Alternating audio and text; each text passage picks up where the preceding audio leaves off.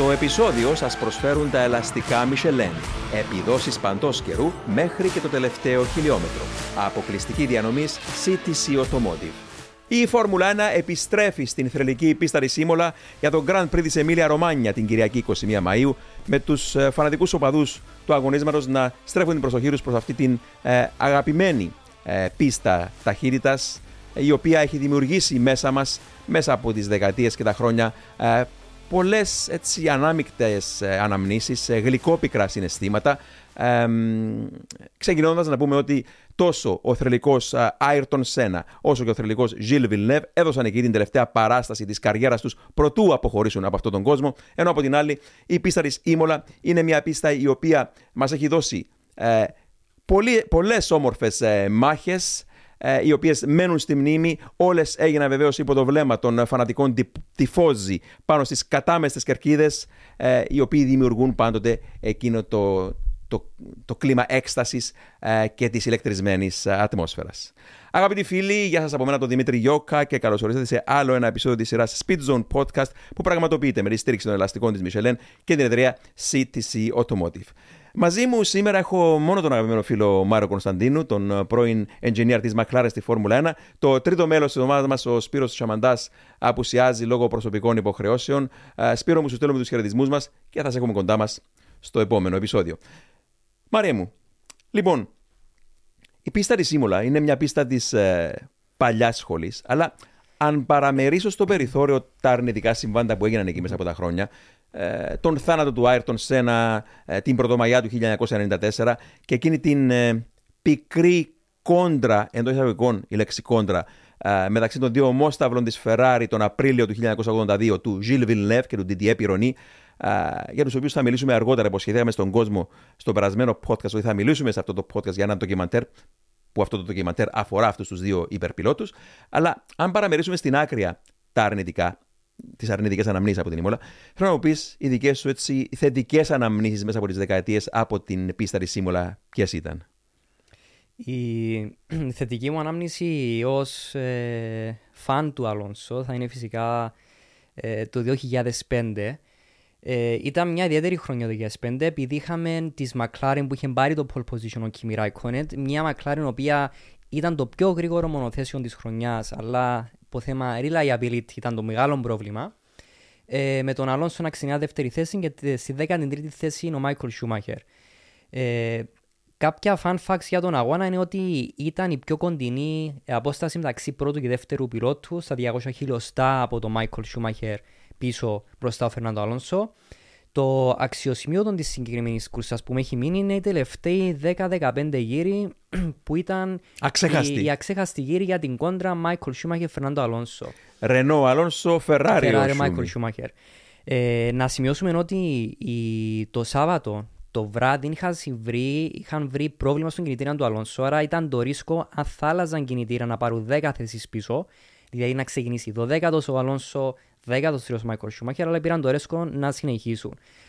Ε, το τι είχε γίνει στον αγώνα είναι ότι η Ferrari όντως ήταν η πιο γρήγορη. Είχε να αρχίσει μια δύσκολη χρονιά της Ferrari 2005, που η Μόλα ίσως να ήταν η κούρσα που μπορούσε ο Μάικλ Σούμαχερ να πάρει την πρώτη νίκη της χρονιάς και πλέον να οδεύει προς τον τίτλο. Επίσης ήταν η, η κούρσα που πλέον πιστεύω ότι. Είστε έτοιμοι. Μπορείτε να πάτε όπου θέλετε, όποτε θέλετε, ό,τι καιρό κι αν κάνει γιατί τα ελαστικά Michelin προσφέρουν επιδόσεις που φτιάχτηκαν να διαρκούν. Ανακαλύψτε τα ιδανικά ελαστικά για εσάς σε εξουσιοδοτημένους μεταπολιτές σε όλη την Κύπρο. Για περισσότερες πληροφορίες καλέστε στο 7777 1900. Με τη σφραγίδα ποιότητας τη CTC Automotive. Ο Φερνάντο Αλόνσο είχε δρεώσει τη θέση του στη Φόρμουλα 1, ήρθε για να μείνει, μπορεί να γίνει προαθλητής με την νίκη του στην Ιμόλα. Αλλά θα βασιστώ στους τελευταίους 12 γύρους όπου δεν είχε προσπεράσει ο Μάικλ και τον Αλόνσο, αλλά η αναμονή για το προσπέρασμα ε, ήταν αυτό που κάνει την κούρσα να θεωρείται μια iconic κούρσα, ίσως να είναι η καλύτερη κούρσα που έτρεξε ο Μάικλ Σούμαχερ γιατί είχε τον ε, το Αλόνσο, γιατί είχε τον Μάικλ Σούμαχερ ως αντίπαλο, αλλά να σημειώσω ότι αν είχαμε DRS το 2005 ε, θα ήταν ένα μονότονο προσπέρασμα που το πιο πιθανό δεν θα μιλούσαμε καν τώρα για το συγκεκριμένο αγώνα, Άρα η τελευταία 12... Δεν, βασικά δεν έγινε ποτέ το προσπέρασμα, αλλά όλη εκείνη τη μέρα τρώγαμε τα νύχια μας. Ναι. Εγώ ήμουν πίσω από το μικρόφωνο και πραγματικά δεν, πολύ λίγες κούρσες θυμάμαι να ήταν τόσο συναρπαστικές ε, ό- όσο εκείνη. Ναι. Ναι, απλά θα ήθελα να πω ότι ε, λόγω ότι δεν είχαν DRS ε, ήταν δύσκολο να προσπεράσει ο Μάικλ Σούμαχερ το Φερνάντο Αλόνσο. Η Ήμολα είναι μια πίστα η οποία δεν προσφέρεται για προσπεράσματα. Ε, πόσο μάλλον ε, με τα καινούργια μονοθέσια που είναι πιο μεγάλα, πλο- πιο πλατιά. Ε, έτσι, χωρίς να έχουν τον DRS, πλέον οι, ο- οι οδηγοί πρέπει να ήταν λίγο πιο ας το πούμε creative πίσω από το τιμόνι, Ναι, το ναι. πώς μπορούν να κρατήσουν μια πρωτιά ή να προσπεράσουν. Το πρόβλημα του Αλόνσο είναι ότι δεν περιμέναν η Ferrari θα ήταν τόσο γρήγορη. Ε, είχαν ξαφνιαστεί μετά το pit stops της Ferrari ότι ήταν τόσο κοντά ο Michael Schumacher που σιγά σιγά είχε σκαρφαλώσει στη δεύτερη θέση πίσω, ε, ήταν κυριολεκτικά πίσω στο κυβότιο του, του Φερνάντο Αλόνσο. Το πρόβλημα ήταν όταν στους τελευταίους γύρους άρχισε να έρχεται traffic. Όταν είχε traffic σκεφτόταν ο Αλόνσο ότι αν προσπεράσω το traffic, αν βγω εκτός πίστας, αν το traffic μου χάσει χρόνο, υπάρχει περίπτωση να χάσω την πρωτιά. Έτσι ο Αλόνσο τι είχε κάνει, γνωρίζοντας τη Ήμολα ότι δεν μπορεί να προσπεράσεις, επιβράδυνε πάρα πολύ στις αργές στροφές με αποτέλεσμα να έρθετε πολύ κοντά ο Σουμαχέρ στο μονοθέσιο του Αλόνσο σε σημεία που να παίρνει διαφορετικές γραμμές ο, ο Μάικλ Σουμαχέρ για να αφήσει απόσταση από το traffic ο, ο Φερνάντο Αλόνσο και μετά επιτάχυνε πάρα πολύ γρήγορα ούτως ώστε να αυξήσει την απόσταση πάλι από τον Μάικλ Σουμαχέρ αλλά πάλι να κρατήσει απόσταση από το traffic. Έτσι ο Αλόνσο δεν πέρασε το traffic και πήρε και επίσης την, ε, την τρίτη του νίκη στην καριέρα του. Πάντως είναι οι τρόποι με τους οποίους κερδίζονταν οι κούρσες τότε και μας λείπει πάρα πολύ αυτό σήμερα. Και ε, επαναλαμβάνω, επειδή ήμουν εκείνη τη μέρα πίσω από το μικρόφωνο, θυμάμαι όλα αυτά που λες. Πραγματικά σήμα κατατεθέν του Φερνάντο Αλόνσο. Δηλαδή ο τρόπος που χειριζόταν. Καταρχήν, σύμφωνα και με τα λόγια του μηχανολόγου του, του Πατ Σίμοντ, ο Αλόνσο σε τέτοιες περιπτώσεις που τον πιέζει κάποιος δεν οδηγεί ποτέ τον, ίδιο, τον, τον, τον γύρο με τον ίδιο τρόπο. Δεν οδηγεί καμιά στροφή με τον ίδιο ε, τρόπο. Ο τρόπος που, που φρέναρε, που τοποθετούσε, ενάλλασε την, ε, ε, ε, εναλλαγές της, γραμ, της αγωνιστικής γραμμής, ο τρόπος που βάζει τη δύναμη κάτω, για να μην επιτρέψει ποτέ στον αντίπαλο που είναι πίσω να κατανοήσει πώς δουλεύει. Και αυτό δεν, δεν συνέβαινε με όλους τους πιλότους της Ρενό τότε. Ε, Χωρίς τώρα να θέλουμε να θίξουμε τους δύο αγαπημένους Ιταλούς της ομάδας, τον Γιάρνο Τρούλη και τον Τζαγκάρλο Φυσικέλα. Ήταν πολύ πιο προβλέψιμος ο τρόπος που οδηγούσαν όταν αμήνονταν. Ενώ ο Αλόνσο, ένας τεχνίδη, και αυτό θα το δούμε και φέρω πιστεύω με την Άστον Μάρτιν ε, μαζί του, εάν δεν το είδαμε ακόμα, ενώ σε τόσο βαθμό που όταν τον κυνηγά κάποιος. αλλά είναι αυτό που λες όμως. Η λέξη κλειδί είναι το DRS. Επειδή τώρα έχουμε DRS, μπορείς να αμυνθει μέχρι ενός σημείου. Και είναι αυτά που. Εντάξει, να μην ξανανοίξουμε πάλι τη συζήτηση για το, τον DRS. Πάντως, εκείνες θα έλεγα δύο κούρσες έμειναν στη μνήμη, κυρίως αυτή του 2005. Γιατί το 2006, Μάρια, αντιστράφηκαν οι θέσει. Ε, κέρδισε ο Σούμι με τη Ferrari τον Αλόνσο της Ρενό και πάλι είχαμε έτσι μια κόντρα μεταξύ των δύο έντονη. Αλλά η μάχη του 2005 ήταν η πιο εντυπωσιακή, γιατί Όπως είπες, ο, ο υπερπιλότος Αλόνσο κράτησε πίσω του τον υπερπιλότο Σούμαγερ μετά από μια, εκείνη την, την έντονη ε, και όμορφη μάχη που είχαν χάρη στον. Στο, και οι δύο χαρισματικοί, αλλά ε, ε, τερμάρισαν τόσο πολύ κοντά ένα στον άλλο ε, με εκείνα τα δεδομένα. Προσωπικά μιλώντας, εκείνο που κρατώ από την Ήμολα, ξέρω ότι ναι, ο Άιρτον Σένα σκοτώθηκε το 94 εκεί, αλλά ε, πάντοτε στο νου μου όταν σκέφτομαι την Ήμολα, δεν σκέφτομαι κατευθείαν τον θάνατο του Άιρτον Σένα, ίσως γιατί υπάρχει και αυτή ε, η μηχανη, η, ο μηχανισμός ασφαλείας μέσα μου ψυχολογικά, που όπως λέει και ο φίλος ο Σπύρος, αλλά είναι γιατί θυμάμαι τον Άιρτον Σένα να πετυχαίνει 7 συνεχόμενα pole positions στην Ήμολα. Μια πίστα η οποία πάντοτε λέγανε εκείνο τον παλιό καλό καιρό, 80 και 90 δεκαετία, ότι και ο Σένα πέτυχε εκείνα τα pole positions με την Lotus και την McLaren από το 85 μέχρι το 91, mm-hmm. αίτητος. Και λέγανε εκείνες τις εποχές στη Φόρμουλα 1 ότι εάν το μονοθέσιο του δουλεύει στην Ήμολα, τότε θα δουλέψει καλά σε όλες τις πίστες του πρωταθλήματος. Ήταν τέτοια τότε η πίστα και οι υπόλοιπες πίστες του πρωταθλήματο που έδινε αυτό το, τέλος πάντων, το σημάδι αυτή η πίστα. Αλλά για να μπούμε λίγο στο σήμερα με τη συζήτησή μας, έχουμε μια ομάδα της Mercedes Μάρια η οποία παρουσιάζει ε, αρκετές μεγάλες ε, αλλαγές στο μονοθέσιο. Το πρώτο της μεγάλο update στη Φόρμουλα 1 για την Ήμολα. Και έχουμε μια Ferrari η οποία κρατά ακόμα κλειστά τα χαρτιά της, δεν παρουσιάζει κάτι ακόμα στην, ε, καθόλου. Προτιμά να μην παρουσιάζει κάτι στην, στην Ήμολα. Ε, και ο λόγος, Μάριε. Ο λόγος είναι ότι η, η Mercedes ε, χρειάζεται να φέρει updates ε, το συντομότερο. Έτσι, φεύγοντας από τις street πίστες όπως το Μπακού και το Μαϊάμι, που είναι ιδιαίτερες οι street πίστες, ε, πλέον πάνε όπως το ονομάζουν οι, οι ομάδες, πάμε στις normal πίστες, πλέον θεωρούν ότι επιστρέφουν στα πάτρια εδάφη, επιστρέφουν στην Ευρώπη. Όντως, η Ήμολα είναι σημαντική πιστά. Ε, στο να είσαι γρήγορος στην Ήμολα μπορεί να καταλάβεις και το μονοθέσιο πώς δουλεύει. Ο λόγος όμως που η Mercedes θέλει να φέρει στην Ήμολα, γιατί κάποιοι λένε γιατί δεν τα φέρνει στην Βαρκελόνη, επειδή δεν θέλουν να χάσουν χρόνο οι Mercedes στο να φέρει updates. Ε, επειδή όταν αρχίζεις να αλλάζεις ε, κομμάτια του μονοθεσίου, ε, δεν αλλάζει απλά έναν πάτωμα, πρέπει να αλλάξεις τα site post, πρέπει να γίνει μια ε, αναδιοργάνωση των ηλεκτρονικών, των ε, radiators στα site post γενικά αλλάζει όλο το μονοθέσιο. Άρα είναι ευκαιρία πλέον της ε, της Mercedes το να αρχίζει να φέρνει updates, να μαθαίνει όσο πιο γρήγορα γίνεται. Και επίσης κάτι πάρα πολύ Να σημαντικό. μαθαίνει οπωσδήποτε να τονίσουμε εδώ και για το 2024, Μάρι, έτσι. Ναι, και για το 24 εννοείται. Ε, επίσης, Να προλάβει και εκείνο το τρένο. να προλάβει το τρένο. Ε, αλλά ένα πρόβλημα που έχει η Mercedes, που ίσως να μην το έχουν τόσο πολλοί άλλες ομάδες, είναι ότι δεν, έχουν, ε, δεν μπορούν να ταυτιστεί ο εξομοιωτής στο simulator με το τι βλέπουν στην πίστα. Πλέον η Φόρμουλα 1 ε, φεύγει από τις παλιές εποχές που είχαμε το Wind Tunnel κάνοντας 10, 12, 20 πτερία το χρόνο στο Wind Tunnel είχαν ε, αρκετό χρόνο για testing. Ήταν ο τρόπος να καταλάβουν τι γίνεται είναι απλά κάνε produce κάτι κάνε το testing πίστα Ο Πίτερ, ο προδρόμου τη Μακλάρεν, μου έλεγε ότι υπήρχαν εποχές μέσα της δεκαετίας του 2000 ότι κατασκεύαζαν περίπου 100. ε, Σχεδίαζαν και κατασκεύαζαν 100 διαφορετικά μπροστινά πτερία τον χρόνο, που γνωρίζεις πάλι καλά πόσο σημαντικό είναι το μπροστινό πτερίο που κατευθύνει τον αέρα προς το πίσω, μερ- το υπόλοιπο μέρος του αυτοκινήτου. Σήμερα όμως αυτά δεν ισχύουν. Ε, εγώ, εγώ ζήσα τη Φόρμουλα 1 σε εποχές που δεν είχαμε cross cup που το, ε, το κομμάτι που φτιάχναν τα αεροδυναμικά κομμάτια στη McLaren ήταν ε, booked 24 ώρες, 24 ώρες για 365 μέρες το χρόνο. το τμήμα, ναι. Το τμήμα. Δηλαδή, εγώ που δούλευα στους ηλεκτρονικούς, αν θέλαμε να κάνουμε έναν custom carbon case για παράδειγμα, δεν μπορούσαμε καν να βρούμε χρόνο στην ίδια τη McLaren, βγαίναμε προς τα έξω. Ήταν εποχές που η Φόρμουλα 1 έκανε πτερίγια, μπορούσε να κατασκευάσει, δεν υπήρχε cost cap και πηγαίναν να κάνουν αρκετό testing. Είχαμε δύο εβδομάδες testing, τώρα είχαμε μόνο τρεις μέρες.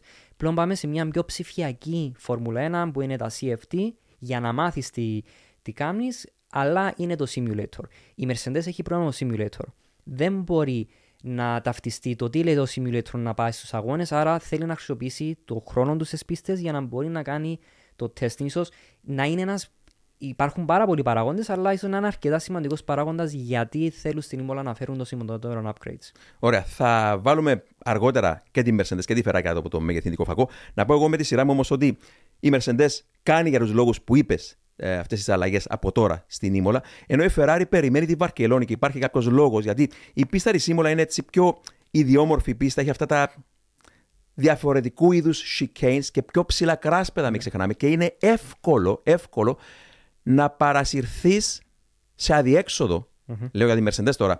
Με τις αλλαγές που θα φέρει, θα, θα πρέπει να είναι πολύ προσεκτική η Mercedes με αυτές τις αλλαγές που θα φέρει, που θα αναλύσουμε αργότερα. Α μην το σπαταλήσουμε τώρα τον χρόνο, θα, θα μιλήσουμε για τις αλλαγές που θα φέρει η Mercedes στην Ήμολα. Όμως, Μάριε, πρωτού προχωρήσουμε παρακάτω και απομακρυνθούμε τόσο πολύ από τον Grand Prix του μαιαμι θα ήθελα να μιλήσουμε έτσι λίγο για εκείνα τα έκτροπα που είδαμε, δεν μπορώ να τα ονομάσω αλλιώς, γιατί προσωπικά είδα τη μεγαλύτερη ιεροσιλία που είδα ποτέ σε πίστα Φόρμουλα 1 να έχεις ένα μπροστινό μέρος του grid όπου επιτρέπεται να υπάρχουν οι DJs και οι celebrities και να απαγορεύουν στον θρύλο, στον θρηλυκό Jackie Stewart να περάσει σε εκείνο το σημείο.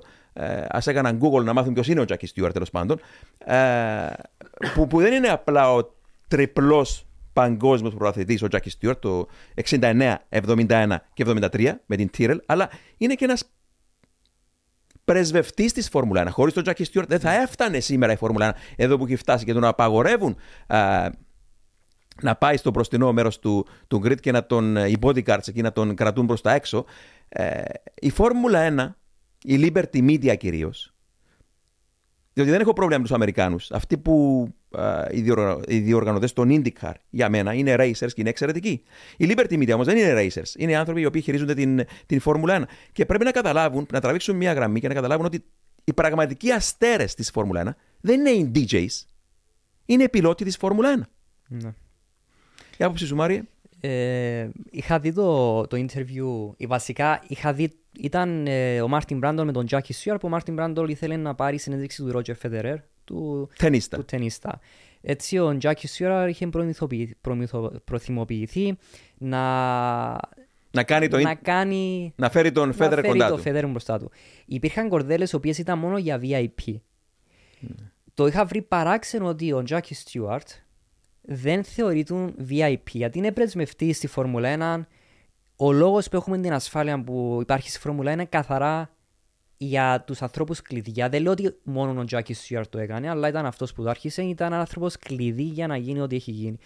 Ε, ναι, από το συγκεκριμένο Συγγνώμη, πράγματα τα οποία δεν θα δεις στο Drive to Survive. Ακριβώς. Δηλαδή αυτοί που έχτισαν τη Φόρμουλα 1 δεν τους βλέπεις στο Drive to Survive. Και τους αγνοούν σήμερα. Ακριβώς. Ε, το τι έχω καταλάβει από, το, από τον Κρήτ είναι ότι ε, ίσως για το αμερικάνικο κοινό μάλλον ότι αυτό που αρέσει, που νομίζουν ότι αρέσει στο αμερικάνικο κοινό είναι η Shakira, ο Tom Cruise, ο Vin Diesel, ε, Fast and the Furious και όλα αυτά, ότι θα ήταν λίγο βαρετό να φέρεις έναν άνθρωπο 83 χρονών από τη Σκοτία, τον Jackie Stewart. Ε, δεν σημαίνει όμως ότι όλοι οι Αμερικάνοι σου αρέσει αυτό. Ε, είναι, ε, βλέποντας τη Φορμουλά νομίζουμε ότι είναι αυτό που αρέσει στην Αμερική. Δεν είναι αυτό που αρέσει στην Αμερική. Μπορεί να πω ότι ίσως αυτό να αρέσει στη Φλόριδα, ίσως αυτό να αρέσει στο Μαϊάμι, αλλά όχι στην Αμερική, γιατί μην ξεχνάμε ότι οι Αμερικάνοι βλέπουν Indy 500. Ίσως είναι ο καλύτερος αγώνας που υπάρχει παγκοσμίως. Είναι λάθος η προσέγγιση της Liberty ε, για τον τρόπο που θέλει να προωθήσει τη Φόρμουλα 1 στην Ακριβώς. Αμερική. Όποιος βλέπει το Indy 500 πραγματικά είναι απόλαυση. παιδιά. Και εκεί έχουν celebrity, αλλά ξέρουν μπορεί να τους βγάλουν και πώς να τους βγάλουν. Και οι πραγματικοί αστέρες στο Indy 500 είναι οι πιλότοι, είναι θρύλοι. Δηλαδή, όταν, όταν φορέσει εκείνο το δαχτυλίδι της νίκης πάνω στο δάχτυλο, όπως λένε οι οδηγοί, σταματά να είσαι θνητός, είσαι ο νικητής του Indy 500. Και όπου πας στην Αμερική σε αναγνωρίζουν. Αλλά να πω κάτι που πιστεύω ότι δεν είναι πρόβλημα το οποίο δυστυχώς για μένα περιορίζεται στην Αμερική, γιατί το έχω ζήσει πέρυσι στη Μόντζα, όταν είχα πάει, το Σεπτέμβριο για το Ιταλικό Grand Prix. Ε, Α με συγχωρέσουν όσοι τα έχουν ξανακούσει αυτά, αλλά οφείλω να το πω άλλη μια φορά ότι περνούσε για παράδειγμα ο Έμερσον Φιτιπάλτη με τη Lotus 72, μονοθέσιο με το οποίο κατέκτησε τον τίτλο ε, 50 χρόνια προηγουμένως σε εκείνη την πίστα της Μόντζα. Και τι άκουγες από τα μεγάφωνα, έναν DJ να ανεβάζει, υποτίθεται, το, το, το, τον ενθουσιασμό του κοινού. Μα εμείς θέλαμε να, να δούμε τον Φιτιπάλτη, να, να αποθεώσουμε τον Φιτιπάλτη. Και το, και το, το πιο τραγικό ίσως για το μέλλον αυτού του αθλήματος είναι ότι στέφτηκε στη Μόντζα ο πρωταθλητής Φόρμουλα 3 και κοιτάζαμε από τα monitors και βλέπαμε τα monitors που του έπαιρναν συνέντευξη του ανθρώπου. Ένας άνθρωπος ο οποίος μπορεί σε ένα, δύο, τρία χρόνια να είναι αστέρας της Φόρμουλα 1. Και τα monitors ήταν βουβά και τι ακούγαμε, τον DJ να φωνάζει Μόντζα, welcome to Μόντζα. Και λέω ρε παιδιά τώρα, είμαστε στην, στον ναό της ταχύτητας ή είμαστε δεν ξέρω πού. Και εντάξει, όλοι οι πιλότοι τώρα αντιδρούν ευτυχώς. Σκέψου, τους ενόχλησε μέχρι τους ίδιους τους πιλότους. Ε, αντιδρούν ε, με εξαίρεση τον Χάμιλτον, ο οποίος λέει ότι α, είναι παιδική μου ήρωα αυτή, όπως ο. Ε, δεν ξέρω ποιος τώρα, για ποιον DJ μιλούσε, αλλά μας συγχωρέσει ο Χάμιλτον. Μπορεί νομίζω να πάει σε μια συναυλία να τους δει αυτούς τους, ε, τους, ε, τα ιντάλματα τους DJs και είμαι σίγουρος ότι αν πάει εκεί να τους ακούσει, δεν θα τους στρώσουν κόκκινα χαλιά του Χάμιλτον να περάσει και να τον βάλουν κάτω από το φακό να πάρει συνεντεύξεις. Που καλά θα κάνουν. Αλλά ξαναλέω, η Φόρμουλα 1 πρέπει να καταλάβει οι, οι, οι, οι ηθήνοντες της Φόρμουλα 1, οι Liberty Media, να καταλάβουν πού τραβούν τη γραμμή. Διότι η, η Φόρμουλα 1 είναι το πιο συναρπαστικό, ταπεινή μου άποψη, άθλημα στον κόσμο. Και δεν χρειάζεται αυτές τις σάλτσες για να το κάνεις δίθεν πιο συναρπαστικό. Και πολλοί Αμερικάνοι είναι καθαρόμοιο που αδίζει. Όπως λες, πάνε στο Indy 500 και δεν, δεν νομίζω ήδη να ικανοποιήθηκαν από αυτό το, το δίθεν θέαμα. Ναι, ειδικά στην ε, παρουσίαση των οδηγών που είχε γίνει στο Μαϊάμι, ε, που ήταν 10-15 λεπτά για να παρουσιαστούν οι οδηγοί, που τους είχαν παρουσιάσει ως ήρωες. Ε, επίσης, ε, αυτός παρουσίασε οδηγούς είχε πει ότι η Φόρμουλα 1 είναι το πιο ε, spectacular άθλημα παγκοσμίω, το οποίο το Indy, οι, οι υπεύθυνοι του Indy είχαν κάνει πρόβλημα στη Liberty ότι χρησιμοποιούν catchphrases που αναλογούν στο, στο προάθλημα Indy. Δε, η Liberty Media θεωρείται αυτό θέλουμε να δούμε. Ε, η, η παρουσίαση που είχε γίνει θα γίνει σε άλλες πιστές. Άρα για μένα ήταν ένα warm-up τι θα δούμε στο Las Vegas. Αν Ναι. κάποιους δεν τους άρεσε, εγώ πιστεύω θα υπάρχει κάτι πιο wow, Πιο wow στο να Las δείξει στο Vegas. Las Vegas. Ω Θεέ μου. Οι, οι οδηγοί, να μην ξεχνάμε ότι ε, αναγκάζονται να πηγαίνουν πλέον στα interviews μετά τον αγώνα. Ε, γιατί οι οδηγοί, αν τους έδιναν το option να πάνε ή να μην πάνε να δώσουν interview, δεν θα πήγαινε κανένας να μιλήσει στους ε, στους δημοσιογράφους. Δεν τους αρέσει στους οδηγούς όλο αυτό το exposure. Το έχει πει και ο Ράσελ ότι «Έχ, είμαι εδώ για να οδηγήσω, όχι για το show. Δυστυχώς ή ευτυχώς η Φόρμουλα 1 είναι ε, το ονομάζουμε entertainment driven by technology. Υπάρχει το κομμάτι του entertainment, υπάρχει το κομμάτι του sport. Η άποψη μου είναι ότι μπορούν να κρατήσουν το κομμάτι του entertainment, σεβαστό, αλλά μία ώρα πριν από τον αγώνα είναι η ώρα που θέλουν ομάδες να πάνε στον grid, θέλουν οι οδηγοί να συγκεντρωθούν, θέλουν οι, οι, οι team principals και όλη η ομάδα να ξαναδούν πώς θα πάνε οι στρατηγικές, τι θα γίνει. Θέλουν οι engineers να κάνουν τα τελευταία diagnostics των μονοθέσεων ότι όλα δουλεύουν σωστά. Το τελευταίο που θέλουν οι οδηγοί είναι να υπάρχει ένα introduction σε αυτούς με DJ, είναι να υπάρχουν μουσικές στην πίστα, να σεβαστούμε το κομμάτι των οδηγών την μία ώρα πριν από τον αγώνα. Μετά, ό,τι πάρτι θέλει να κάνει η Liberty Media, ας το κάνει. Στη- Στο Silverstone, ο Andy Jordan παίζει drums, σεβαστόν, αλλά η ώρα του grid είναι η ιερή ώρα για τους οδηγούς να τους αφήσουμε να κάνουν αυτή τη δουλειά τους, να νιώσουν ότι είναι racers και να μπορούν αυτοί να συγκεντρωθούν για να, για, για να δώσουν τον καλύτερο Ακριβώς. αγώνα. Υπάρχει σωστή στιγμή, όπως είπες ο Έντι Τζόρταν, ο ιδιοκτήτης της ομώνυμης ομάδας, ε, που έπαιζε στην μπάντα μαζί με τον Damon Hill, τον, Ναι. τον πιλότο του. Ναι, και ναι, ναι. ο- όταν ήθελες μετά την κούρσα πήγαινε να τους να τους ακούσεις. Και θυμάμαι εγώ στη Μόντζα πάλι το 99 νομίζω που είχα επισκεφτεί. Ε, θα τραγουδούσε το βράδυ του Σαββάτου ο Έρος Ραματζότη.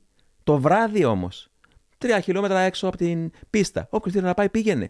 Γιατί πρέπει να γίνονται πάνω στο γκρίδ αυτά τα πράγματα, Ναι. δεν καταλαβαίνω, αλήθεια. Νιώθω ότι θέλουν να κάνουν έναν mixture του entertainment όταν γίνεται αγώνας. Ναι, ναι. Ε, το ωραίο του indie είναι ότι ο αγώνας είναι ιερός, δεν Ναι. υπάρχει entertainment, είναι ότι πιο old school μπορεί να γίνει. Για και μένα- είναι, είναι, είναι τρομακτικό. Εντάξει, παρακολουθώ την κούρσα περισσότερο από 30 χρόνια το, το Indy 500 και εάν ψάξεις την ιστορία του που ξεκίνησε το 1911, είναι τρομακτικό Ναι. πόσο κρατούν τις παραδοσει περισσότερο από 100 χρόνια που είναι ιερές παραδόσεις και έχουν να κάνουν με τον αγώνα και όχι με celebrities. Ναι. Άρα, άρα ξαναλέω, ε, δε- δεν είναι κατά ανάγκη η φόρμουλα να γίνεται Αμερικανιά λόγω Αμερικάνων. Η φόρμουλα γίνεται Αμερικανιά λόγω Liberty Media. Ακριβώς, λόγω του ότι η Liberty ακριβώς. Media δεν είναι racers. Δεν έχει να κάνει με την Αμερικάνικη κουλτούρα. Οι Αμερικανοί ξέρουν να οργανώσουν και αγώνες και. Ναι. Ναι, απλά είναι μια λεπτή γραμμή πότε τελειώνει το entertainment. Entertainment είναι και το racing. Πότε τελειώνει το show και Ναι, πότε νομίζω οι αρχίζει σωστές- το Οι racing. σωστές λέξεις, Μάρια, είναι, είναι, είναι, είναι σπορ. Ναι. Σ- σ- Ήταν σπορ με τεχνολογία και θέλησαν τώρα να βάλουν και το entertainment. Entertainment, entertainment. ναι. Αλλά το entertainment έχει την ώρα του. ναι, ακριβώς. Λοιπόν, να πάμε έτσι και στην πιο αγωνιστική πλευρά για να πάμε προς Ήμολα. Να πούμε τι είδαμε περίπου στο Μαϊάμι. Η ομάδα των κόκκινων τάβρων και πάλι μονοπόλησε την κούρσα. Ο Max Verstappen ξεκίνησε από ένατος, κέρδισε την ε, ε, κούρσα. Ε, είδαμε μια Red Bull η οποία διαφήμισε και ταχύτητα αλλά και τρομερό χειρισμό των ελαστικών της, ειδικά στην περίπτωση του Max Verstappen. Και δεν ξέρω αν συμφωνείς μαζί μου, Μάρια, αλλά παρατήρησα κάτι ίσως μικρό αλλά σημαντικό. Είχαμε δύο σημαντικές παραμέτρους στο Μαϊάμι. Πρώτον, ότι η πίστα είχε επανασφαλτωθεί και την, ε, το Σάββατο το βράδυ πριν την κούρσα είχε βρέξει. Ναι. Άρα άλλαξε αρκετά η πίστα και πολλές ομάδες χάθηκαν με αυτό. Όχι η Red Bull και δεν είναι τυχαίο γιατί η RB19, εκείνο το μονοθέσιο, λειτουργεί σε ένα πλατή παράθυρο. Δηλαδή το, το setup προσφέρει ευκαιρίες ε, ε, ε, ε, δεν σε στριμώχνει στη γωνιά όπως π.χ. η, η, η Ferrari και η Mercedes δουλεύουν σε ένα πολύ πιο περιορισμένο στενό παράθυρο λειτουργίας με τη ρύθμιση του σασί και σίγουρα αυτό ε, μεγένθυνε νομίζω την απόσταση που έκτισε η, η Red Bull στο Μαϊάμι από τους αντιπάλους της. Ναι, ε, η νίκη του Max Verstappen ήταν το συνδυασμό έναν εξαίσιο ε, μονοθέσιο με έναν ταλαντούχο γρηγορό πιλότο. Όταν έχεις αυτά τα δύο, πλέον είχαμε δει ένα μονοπόλιο του Verstappen. Η πίστα του Μαϊάμι ε, σωστά έχεις πει νέα ασφαλτός, αλλάζει ε, η αίσθηση που νιώθουν οι οδηγοί, αλλά σημαντικός παράγοντας είναι ότι είχε βρέξει το βράδυ. Όταν είχε βρέξει το βράδυ στην, ε, στο Μαϊάμι, πλέον όλο το ράπερ, όλο ε, το ελαστικό το οποίο υπήρχε, είχε καθαρίσει πίστα. Που είχε γεμίσει τους πόρου του ασφάλτου. Ακριβώς. Είχε φύγει αυτό, ναι, Ναι. ναι, ναι. Πριν από τον αγώνα, η στρατηγική ήταν να αρχίσουν με μαλακό μείγμα και μετά να πια- πάνε σε σκληρό μείγμα. Όμως επειδή έβρεξε, νόμιζαν οι ομάδες ότι αυτός ήταν ο συνδυασμός, τελικά ήταν ο ανάποδος. Το ότι είχαμε δει ήταν δύο Red Bull, γρήγορες Red Bull, εξού και το 1-2, εξού και το pole position του Πέρες.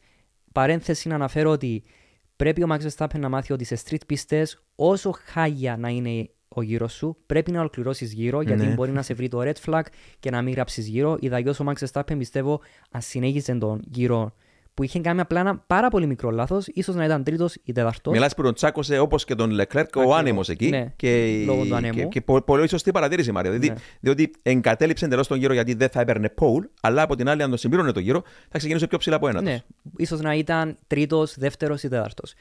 Ε, άρα ο αγώνας του Μαϊμέ κερδίθηκε στα, στα ελαστικα Το τι είχε γίνει, ο Σέρτζιο Πέρες είχε ξεκινήσει με μαλακό μείγμα.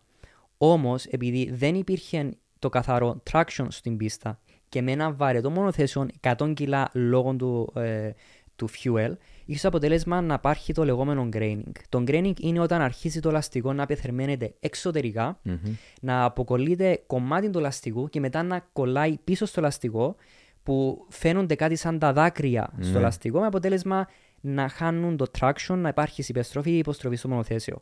Γι' Και είναι ένα φαινόμενο αυτό του graining που περνά σταδιακά από αυτή την ε, φάση το ελαστικό Ναι. πρωτού επιστρέψει πίσω στην κανονική του μορφή. Έτσι, Ακριβώς. Μαρία, ναι. Ε, γι' αυτόν είχαμε δει να, να μην μπορεί να ανοίξει η απόσταση από την AMR.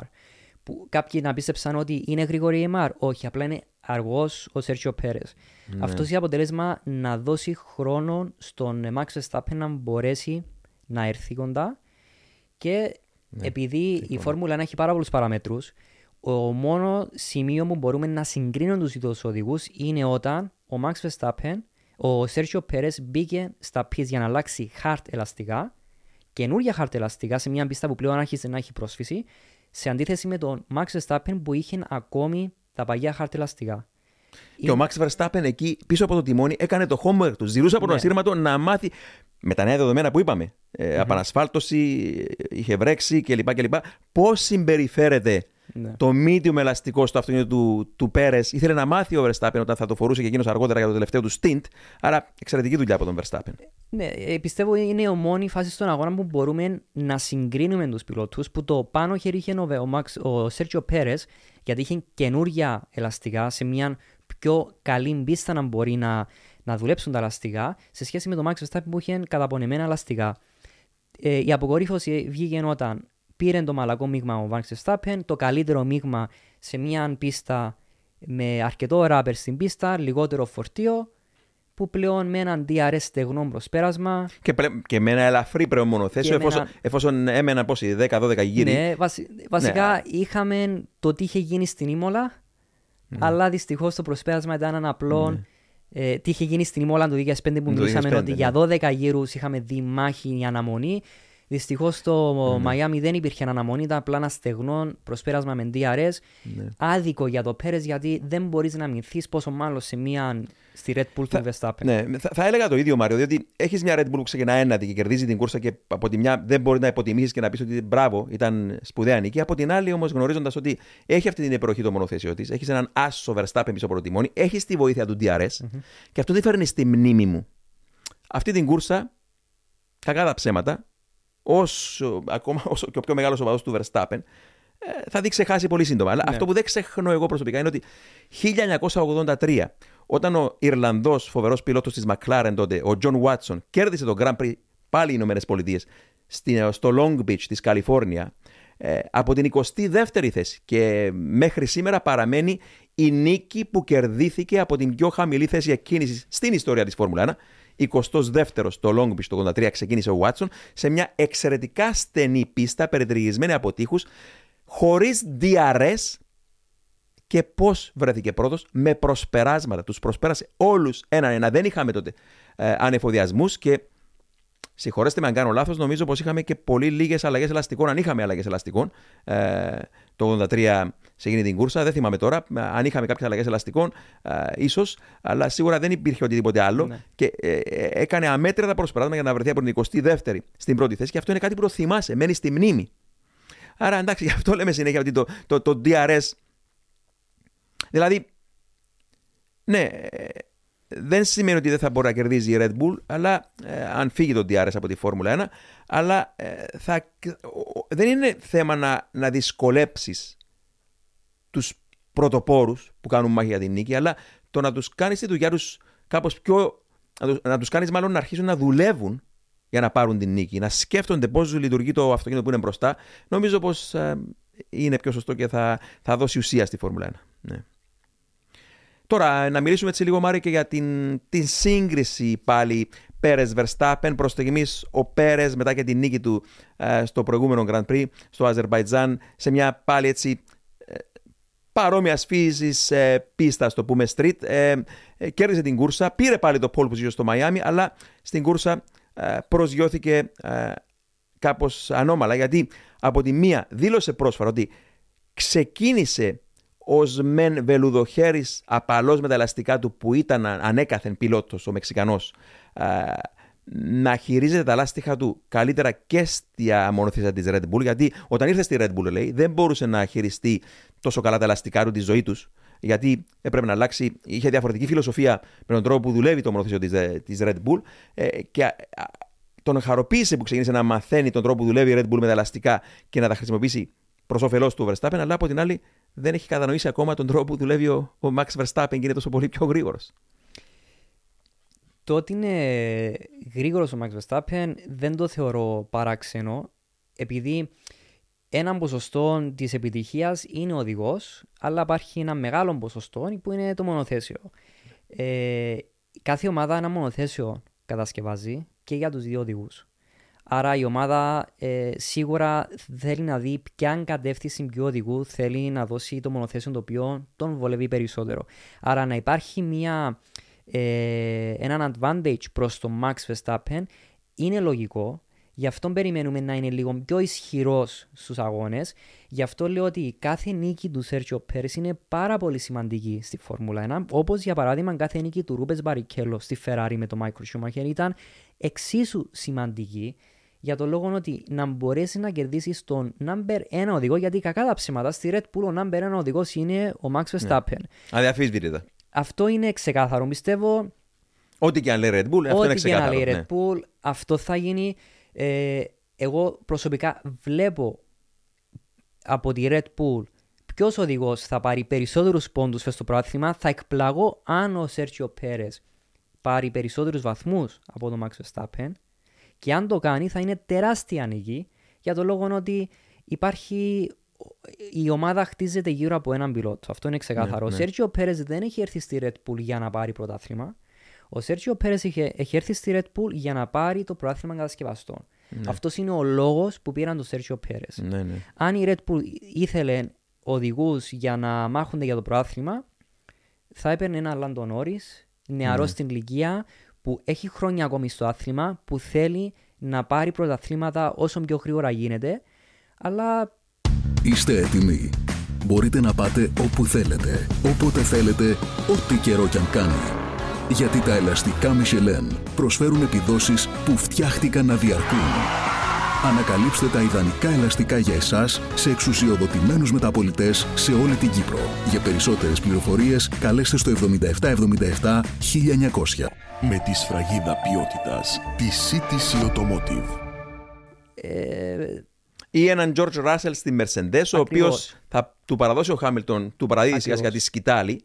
Κατά ψέματα το ρολόι χτυπά εναντίον του Χάμιλτον όσον αφορά και την ηλικία ναι. του τέλος πάντων. Ε, ναι. Αλλά ξέρεις κάτι όμως. Υπάρχει μια έτσι μικρή ρογμή στην πανοπλία της Red Bull Racing και αυτό είναι η αναξιοπιστία του μονοθέσιου της. Και εδώ μίλησε σοφά ο Φερνάντο Αλόνσο.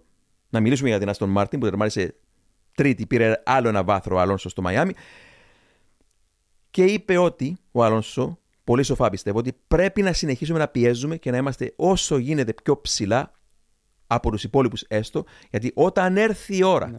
Που θα σπάσει η Red Bull, να είμαστε έτοιμοι να πάρουμε την νίκη. Ναι.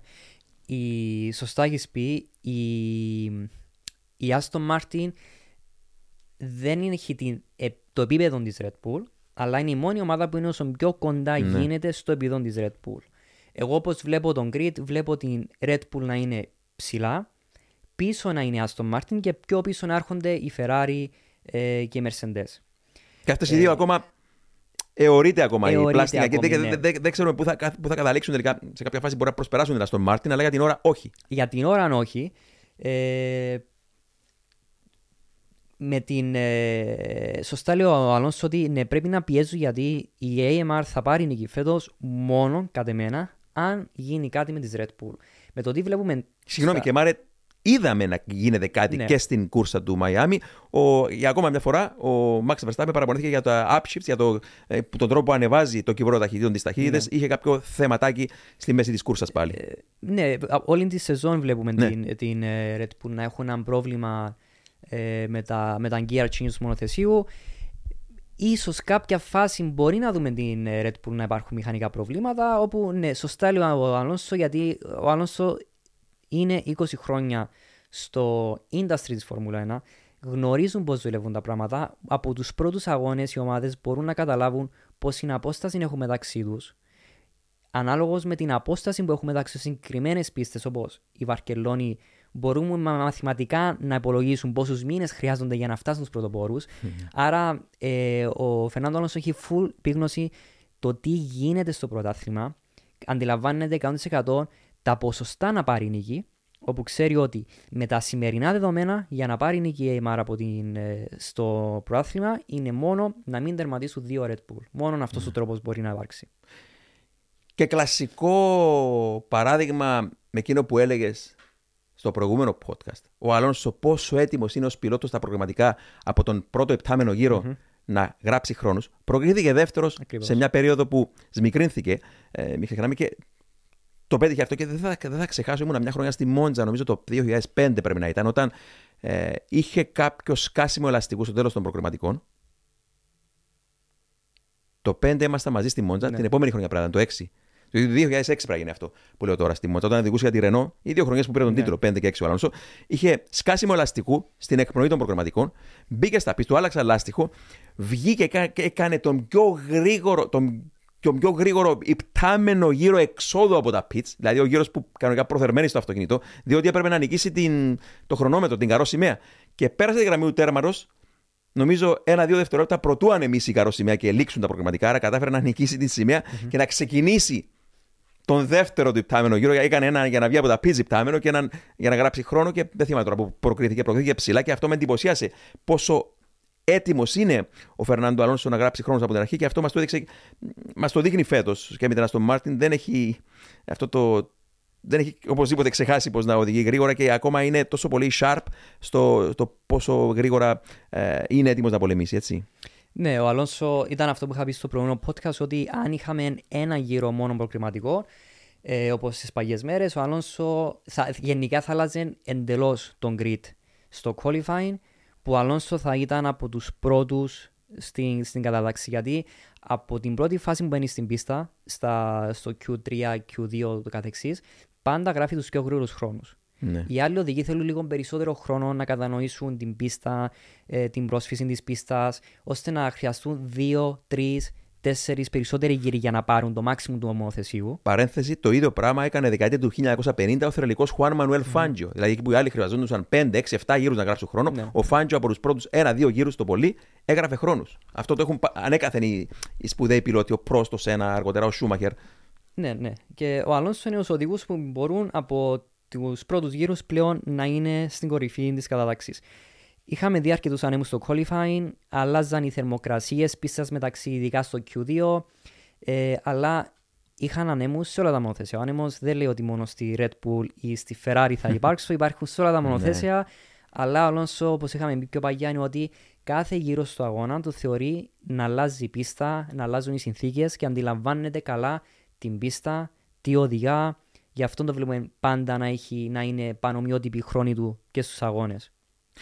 Τέτοιο μυαλό έχει ο Φερνάντο Αλόνσο στο Μάρια, αυτό συγκέντρωση, που ε, του επέτρεψε να, οδηγά, να οδηγεί τις προάλλες στο Μαϊάμι ένα μονοθέσιο Φόρμουλα 1 και να βλέπει ταυτόχρονα και την κούρσα από την τηλεόραση. Προσπέρασε, ε, πρόσεξε μάλλον το προσπέρασμα του ομόσταυλου του, του, του Λαν Στρόλ πάνω στην. Πού ήταν το προσπέρασμα, σε ποια στροφή και σε, σε ποιο πιλότο, δεν θυμάμαι ούτε εγώ. Ναι. Τέλος πάντων και το είχε προσέξει από τα monitors αυτή και μου θύμισε τον Μάικολ Σούμαγκερ που ναι. σε κάποια φάση όταν οδηγούσε μπροστά ένα ταλέντο πολλαπλών καθηκόντων mm. και ο Σούμι πίσω από το τιμόνι, όπως είναι και ο Αλόνσο ακόμα σήμερα, που ε, σε κάποια φάση προηγείτο και λέει την ιστορία ο Ρος Μπρον, ο Σούμαγκερ μπροστά ε, και οδηγούσε και σε κάποια φάση είχε ξεχωρίσει τόσο πολύ μπροστά που άρχισε να, εντός να αφαιρείται και να, να οδηγά, εννοείται δεν αφαιρέθηκε, οδηγούσε στην κόψη του ξηραφιού, αλλά του επέτρεπε πνευματική του δύναμη, εφόσον ξεχώρισε τόσο πολύ μπροστά από τους υπόλοιπους, να βλέπει και την κούρσα σε κάποια σημεία από τα τεράστια monitors και είδε σε κάποια φάση εκείνα τα μικρά γραμματάκια να γράφουν Schumacher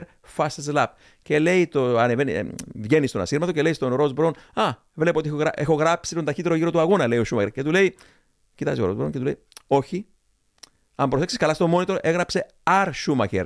Σκάσε και οδήγα, είναι ο μικρός του αδερφός του, λέει, που έκανε τον ταχύτερο γύρο. Κάπως έτσι. Άρα ο Αλόνσο έχει αυτή την πνευματική δύναμη, λοιπόν, που ε, τον κάνει μοναδικό στην, ε, στην Φόρμουλα 1 ακόμα και στην ηλικία σχεδόν 42 που βρίσκεται τώρα. Φανταστικός, έτσι.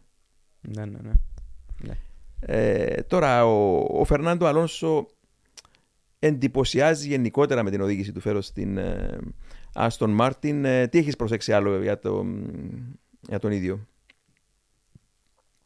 Το γεγονός ότι τρέχει τόσα πολλά χρόνια στη Φόρμουλα 1 και ακόμη έχει τη δίψα για να πάρει νίκες πρωταθλήματα, χωρίς να δείξει ότι έχω βαρεθεί τη Φόρμουλα 1. Απλά είμαι εδώ λόγω των χρημάτων, απλά για να τελειώσω σιγά σιγά την καριέρα μου. Δηλαδή δεν θέλω να φύγω, θέλουν να με διώξουν. Που και με τους περισσότερους πιλότους τους βλέπουμε μία χρόνια μια σεζόν το 10-15 χρόνων με τους τελευταίους χρόνια.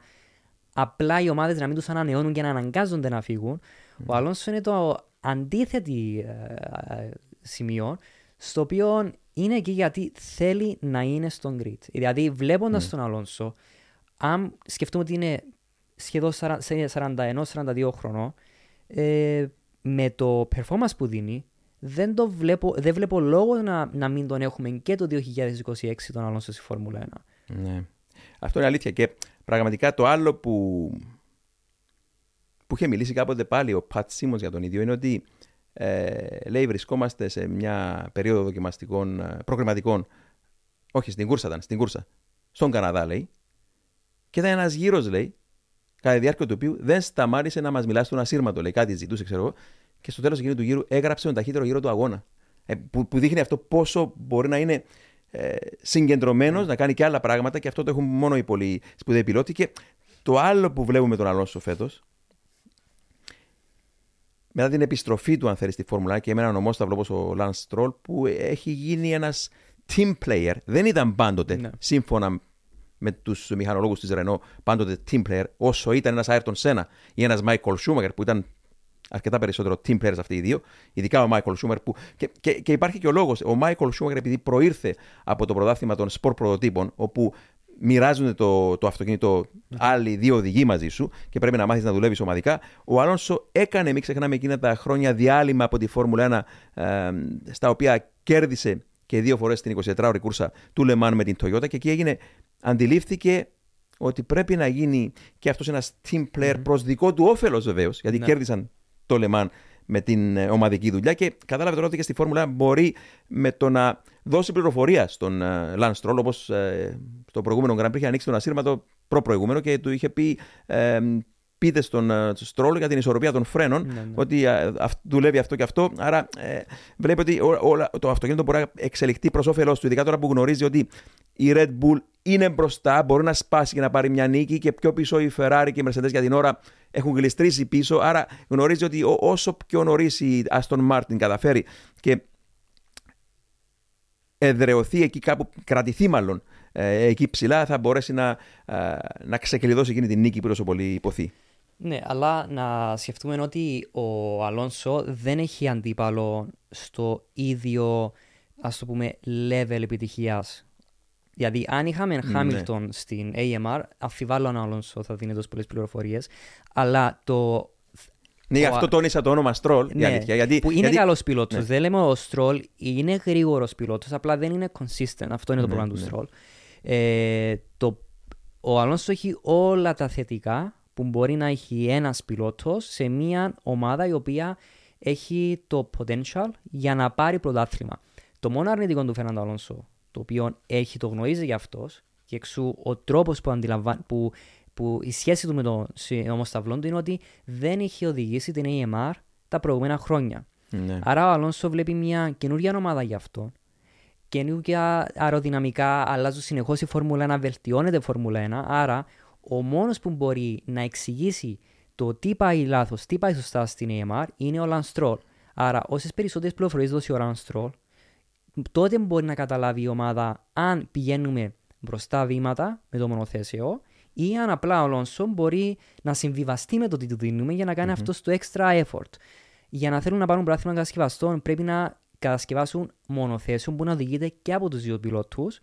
Αν θέλουν να πάρουν, πάρουν ε, πρόθυμα οδηγών, απλά βρίσκεις έναν καλό πιλότο που μπορεί να συμβαστεί με ό,τι του δώσεις, όπως Μάικολ Σούμαχερ, και να πάρει πρόθυμα.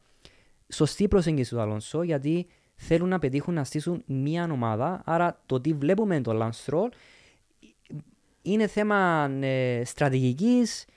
Υπάρχει ένας ανταγωνισμός, αλλά είναι σωστή προσέγγιση του Αλόνσο γιατί γνωρίζει από ομάδες, μπορεί να διαβάσει πώς δουλεύει η Φόρμουλα 1. Ωραία. Μάριε, στροφή προς Ήμολα πάλι. Η Mercedes φέρνει και τι αλλαγές. Θα τις βάλουμε κάτω από το μεγεθυντικό φακό. Φέρνει ε, νέο πάτωμα. Ε, ε, νέα μπροστινή ανάρτηση επίσης. Ε, και νέο sidepod, ε, πλαϊνούς αεραγωγού. Ε, τώρα, πού θα στρατοποιηθεί η ομάδα, για να δούμε. Ο Τότο Wolf λέει ότι ε, ελπίζουμε να πετύχει λέει, η εγχείρηση και περιμένουμε λέει, να δούμε αν θα ζήσει ή αν θα πεθάνει ο ασθενής. Ναι, σωστά έχεις πει. Φέρνουν suspension, πάτωμα, side pods.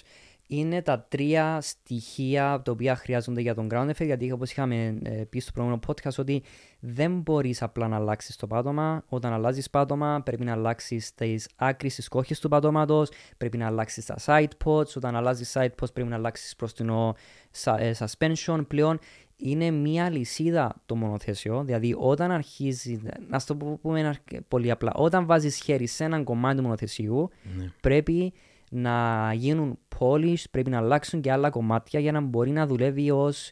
Ε, να συγχρονιστούν βασικά όλα τα κομμάτια του μονοθεσίου.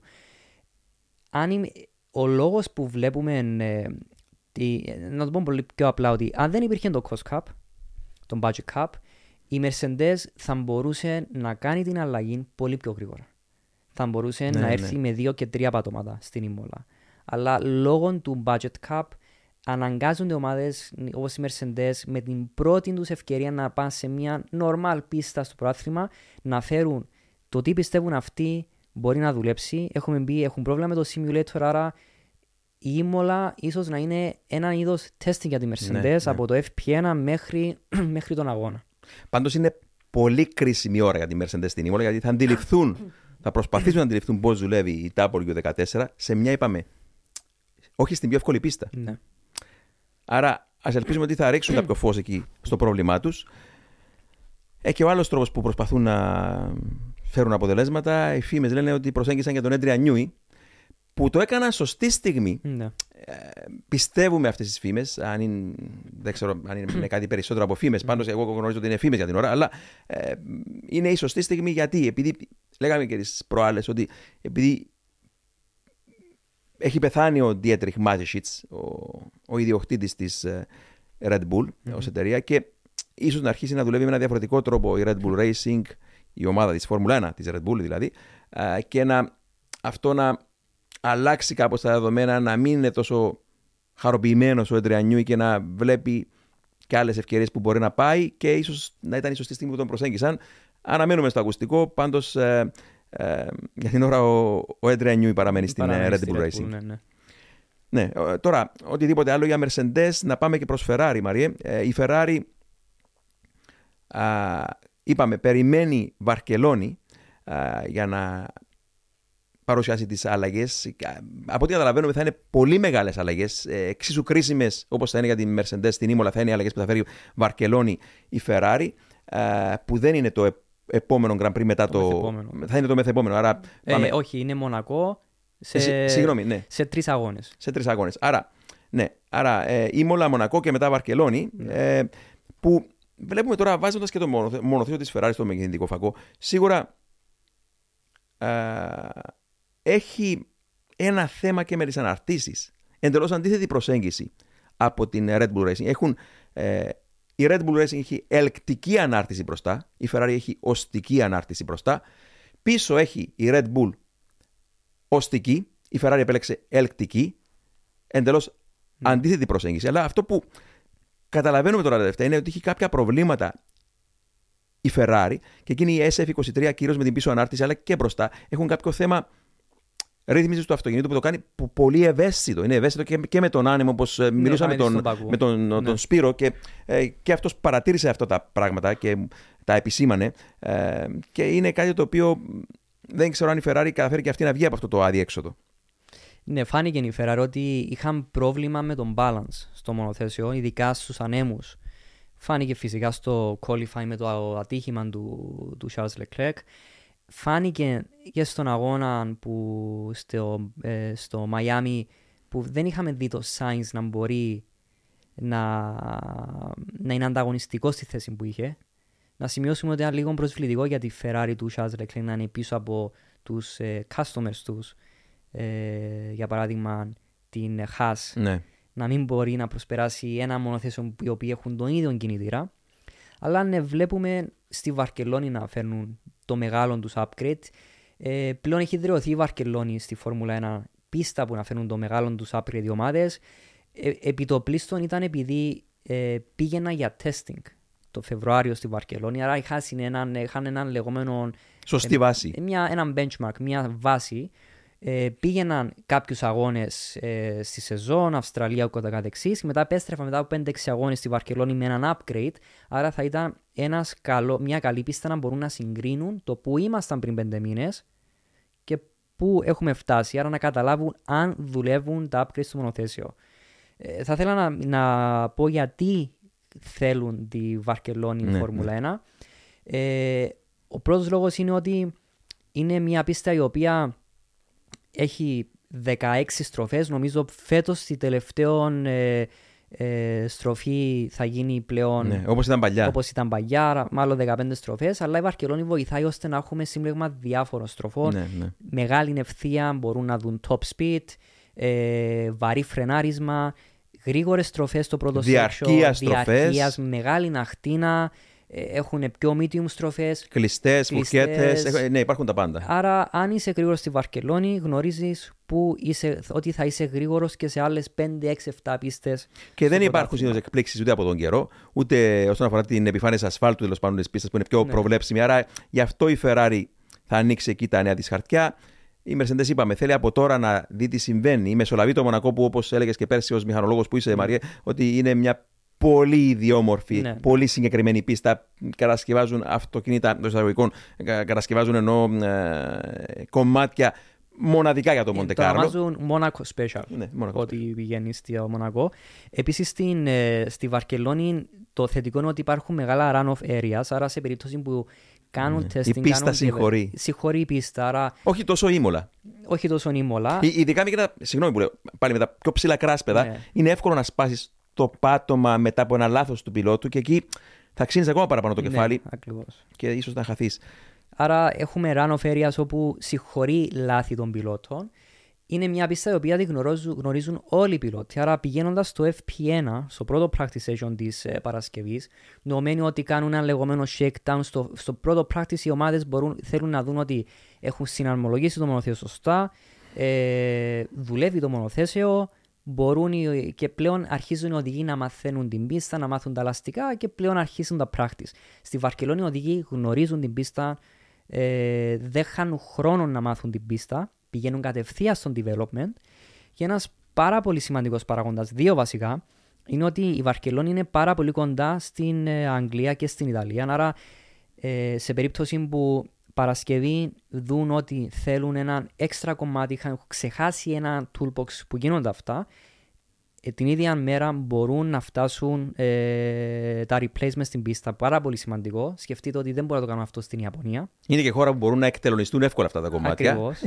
και επίσης το πιο σημαντικός παράγοντας γιατί είναι η Βαρκελόνη, επειδή ο γύρος στη Βαρκελόνη παίρνει ένα λεπτό, 17-18 δευτερόλεπτα, ίσως φέτος να είναι λίγο πιο γρήγορο. Ναι. Ιδανική. Ιδανική. Ναι. Τι σημαίνει αυτό, ότι όταν ο πιλότος βγει έξω για να δοκιμάσει έναν ε, πακέτο αεροδυναμικό ή οτιδήποτε adjustment στο μονοθέσιο, μπορεί γρήγορα να κάνει έναν γύρο, να δουν το section που θέλουν να κάνουν τεστ, γιατί οι οδηγοί δεν κάνουν τεστ όλη την πίστα, Ναι. διαλέγουν συγκεκριμένες στροφές, section για... Σε στυλ Κάρλος Ρόιτεμαν. Ακριβώς. Είπαμε την ιστορία μια άλλη Ναι. φορά. Ε, άρα είναι γρήγορος ο γύρος να ξαναρθούν στα pits, να αλλάξουν κάτι. Αν βγουν έξω, δουν ότι δεν δουλεύει, τους παίρνει ένα λεπτό να ξαναρθούν στα pits, Ναι. να γίνει μια ανανέωση στο μονοθέσιο. Σκεφτείτε αν ήμασταν στο Βέλγιο. Ναι. Δεν θα μπορούσαμε να κάνουμε τεστ στο Βέλγιο γιατί παίρνει. Και τεράστιες υψομετρικές αλλαγές. Ακριβώς. Επίσης, στη μια πλευρά της πίστας μπορεί να υπάρχει βροχή, Ναι. στο άλλο να είναι στεγνό. Ε, Δεν, δεν, σίγουρα δεν προσφέρεται. Ναι. Ναι, Πάντως, κάτι άλλο που φημολογείται για τη Ferrari είναι ότι ο, κυ- ο, φεριτός, ο φετινός κινητήρας της FS23 είναι κάπως πιο έτσι, διψασμένος με το καύσιμο. Και μιλούσα με τον Σπύρο τον Τσαμαντά και μου έλεγε ότι είχε προσέξει στο περασμένο Grand Prix στο Μαϊάμι ότι στα ελεύθερα δοκιμαστικά, όταν εξομοιώνουν το μονοθέσιο για την κούρσα, ότι η Ferrari πετύχαινε τις χαμηλότερες τελικές ταχύτητες και ότι έτρεχε αναγκαστικά με πιο ένα περιορισμένο mode του κινητήρα, ίσως γι' αυτό το λόγο. Και δεν ξέρω αν αυτό είναι κάτι που ακόμα που πιθανότατα να τους ταλαιπωρεί και αυτό φέτος ε, όσον αφορά το να ξεκλειδώσουν την ταχύτητα που θέλουν ε, με την SF23 Μάρια. Ε, είχαμε δύο αλλαγές κινητήρα Ναι. για το Charles Leclerc. Ακριβώς. Ναι, εννοείται να ξεκινάς το πρωτάθλημα με αλλαγές κινητήρα δεν είναι το καλύτερο. Δηλαδή, το να μην έχεις ένα reliable μονοθέσιο δεν σε οδηγάει πουθενά. Δηλαδή, όσο γρήγορος κι αν είσαι, όσα pole position κι αν πάρεις, αν δεν είσαι reliable, ε, δεν θα σου δώσει πρωτάθλημα. Εξού το 2005 που η McLaren είχε το πιο γρήγορο μονοθέσιο, ίσως από τα πιο Πάντως- γρήγορα μονοθέσια στη Φόρμουλα 1, αλλά λόγω της αναξιοπιστίας δεν έχουν βρεθεί πουθενά. Μάρια, όμως έχω ακούσει μια τρελή θεωρία. Δεν θυμάμαι τώρα που την έχω ακούσει αυτή τη θεωρία, αλλά μου άρεσε ενδιαφέρουσα, παράξενη προσέγγιση. Αλλά ε, κάποιες ομάδες ίσως εσκεμμένα εντός εισαγωγικών δεν δημιουργούν προβλήματα, αλλά επιτρέπουν, κα- κάνουν αλλαγές που ίσως να φέρουν προβλήματα. Λέω ίσως να φέρουν προβλήματα, γιατί με το engine freeze που έχουμε πλέον δεν μπορεί να εξελίξει κινητήρα.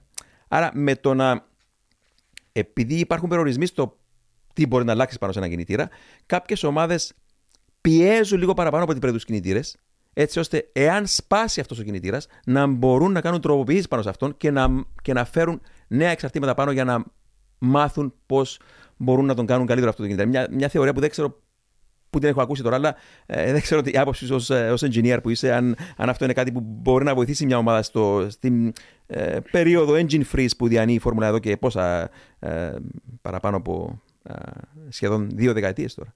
Ε, αν σκεφτούμε τη, ε, τη McLaren Honda που η Honda είχε πρόβλημα με τον κινητήρα, νομίζω η FIA άφησε τη Honda στο να επένδυει στον κινητήρα γιατί δεν θέλει το πρόθυμα να δει μια εταιρεία, ένας manufacturer να μην μπορεί να βγάλει ούτε έναν αγώνα. Θέλουν να έχουν μια υγιή Φόρμουλα 1, άρα μπορεί να αφήσει Αυ- εκεί τους έκαναν τη χάρη όμως. παραθυράκια Ναι, η ναι, FIA στο να, ε, να βοηθήσει κάποιες ομάδες. Να μην ξεχνάμε ότι είχε, προ- είχε ζητήσει από τη Mercedes να βοηθήσει την Honda όταν Ναι. είχαν προβλήματα. Δηλαδή θέλουν να έχουν έναν... Ε, θέλουν να υπάρχει ανταγωνισμός.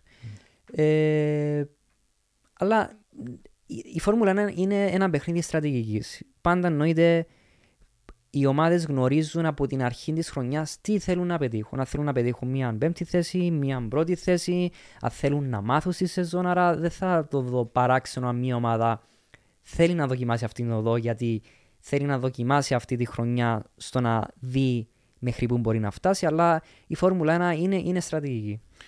Ωραία, κάτι γρήγορο από πλευράς McLaren, Μάριε, έχεις να πεις νομίζω. Πες μας αυτό και πάμε στο ντοκιμαντέρ ε, Villeneuve Pironi. Ναι, ε, ήταν λίγο περίεργος αγώνας της McLaren γιατί είχαμε δει να φέρουν νέο πάτωμα ε, στον Πακού που ήταν μια καλή κούρσα στον Πακού. Είχε πάρει πόντους ο Λάντο Νόρι. εντέκατη θέση ο Πιάστρι, λίγο εκτός του πόντους, αλλά είχαμε δει μια εντελώς διαφορετική McLaren στο Μαϊάμι, που πάλι είναι street pista. Κάποιοι να αναρωτιούνται γιατί δεν έχουν ε, βρεθεί στο Q3. Ήταν 17ο, 19ο, πάρα πολύ χαμηλές θέσεις. Ε, δεν πρέπει να, να δαχτυλοδείχνουμε άτομα στις εταιρείες. Δεν πρέπει να αρχίσουμε να λέμε ότι φταίει ο Ζακ Μπράουν ή ο, ο Ανδρέα Στέλλα ή οποιοδήποτε άλλος. Να πούμε ότι η McLaren ξεκίνησε αργά τη χρονιά για δικά τους λάθη. Ε, έχω ξεκινήσει αργά τη χρονιά. Άρα, ό,τι βλέπουμε τώρα στις πίστες δεν έχει σχεδιαστεί πριν από δύο εβδομάδες, έχει σχεδιαστεί μήνες πιο πριν. Άρα, όταν έρχουν να φέρουν ένα καινούργιο πάτωμα, μόνο το πάτωμα δεν μπορεί να σε βοηθήσει. Όταν αλλάζεις πάτωμα, πρέπει να αλλάξεις ε, τις ε, εξογκώσεις του πατώματος, πρέπει να αλλάξεις side post, πρέπει να αλλάξεις ε, προστινό suspension, πρέπει να αλλάξεις προστινό πτερίγιο. Έχουμε budget cap, δεν μπορεί μια ομάδα να τα αλλάζει όλα αυτά κατευθείαν. Λογικό μια ομάδα να φέρει ένα πάτωμα να το δοκιμάσει σε δύο αγώνες, δύο street πίστε. Γίνονται αλλαγές στα μονοθέσια στην Ήμολα θα γίνουν αλλαγές στην, ε, στη, στην, ε, ε, στη McLaren. Μικρές αλλαγές, αλλά οι αλλαγές που θα δούμε στη McLaren, στην Ήμολα, έχουν γίνει, έχουν σχεδιαστεί και έχουν μπει σε production πριν από ένα μήνα. Ναι. Άρα, ε, λόγω του cost cap, δεν πρέπει να δαχτυλοδείχνουμε ομάδες ότι δεν έχουν πάει καλά σε έναν αγώνα, πρέπει να φύγουν όλοι από την ομάδα. Για τον λόγο ότι είναι παγιδευμένες στο cost cap, δεν μπορούν να δράσουν άμεσα πλέον οι ομάδες. Άρα παίρνουν το ρίσκο να κάνουν κάποιους σχεδιασμούς, να κατασκευάσουν κάποια κομμάτια εβδομάδες, μήνες πιο πριν, να έρθουν να τα, να τα δοκιμάσουν. Και αν η, η Ferrari, η McLaren γνωρίζει ότι στην Ήμολα δεν είναι το καλύτερο κομμάτι που έχουν κατασκευάσει πριν από ένα μήνα, δεν έχουν το cap να μπορούν να το αλλάξουν άμεσα. Ο Toto Wolf έχει πει ότι αν δεν ήταν το budget cap, θα ερχόμουν στην Ήμολα με τρία ε, πατώματα, όχι με ένα. Άρα από τη McLaren να περιμένουμε μεγάλες αλλαγές. Από ό,τι έχω διαβάσει θα είναι στον Καναδά και στο Silverstone που θα είναι οι δύο μεγάλες αλλαγές που θα δούμε στη McLaren.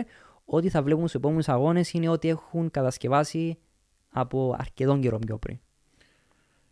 Ωραία. Λοιπόν, συμφωνώ με όλα Μαρία από αυτά που λες και τα εξήγησες πολύ ωραία.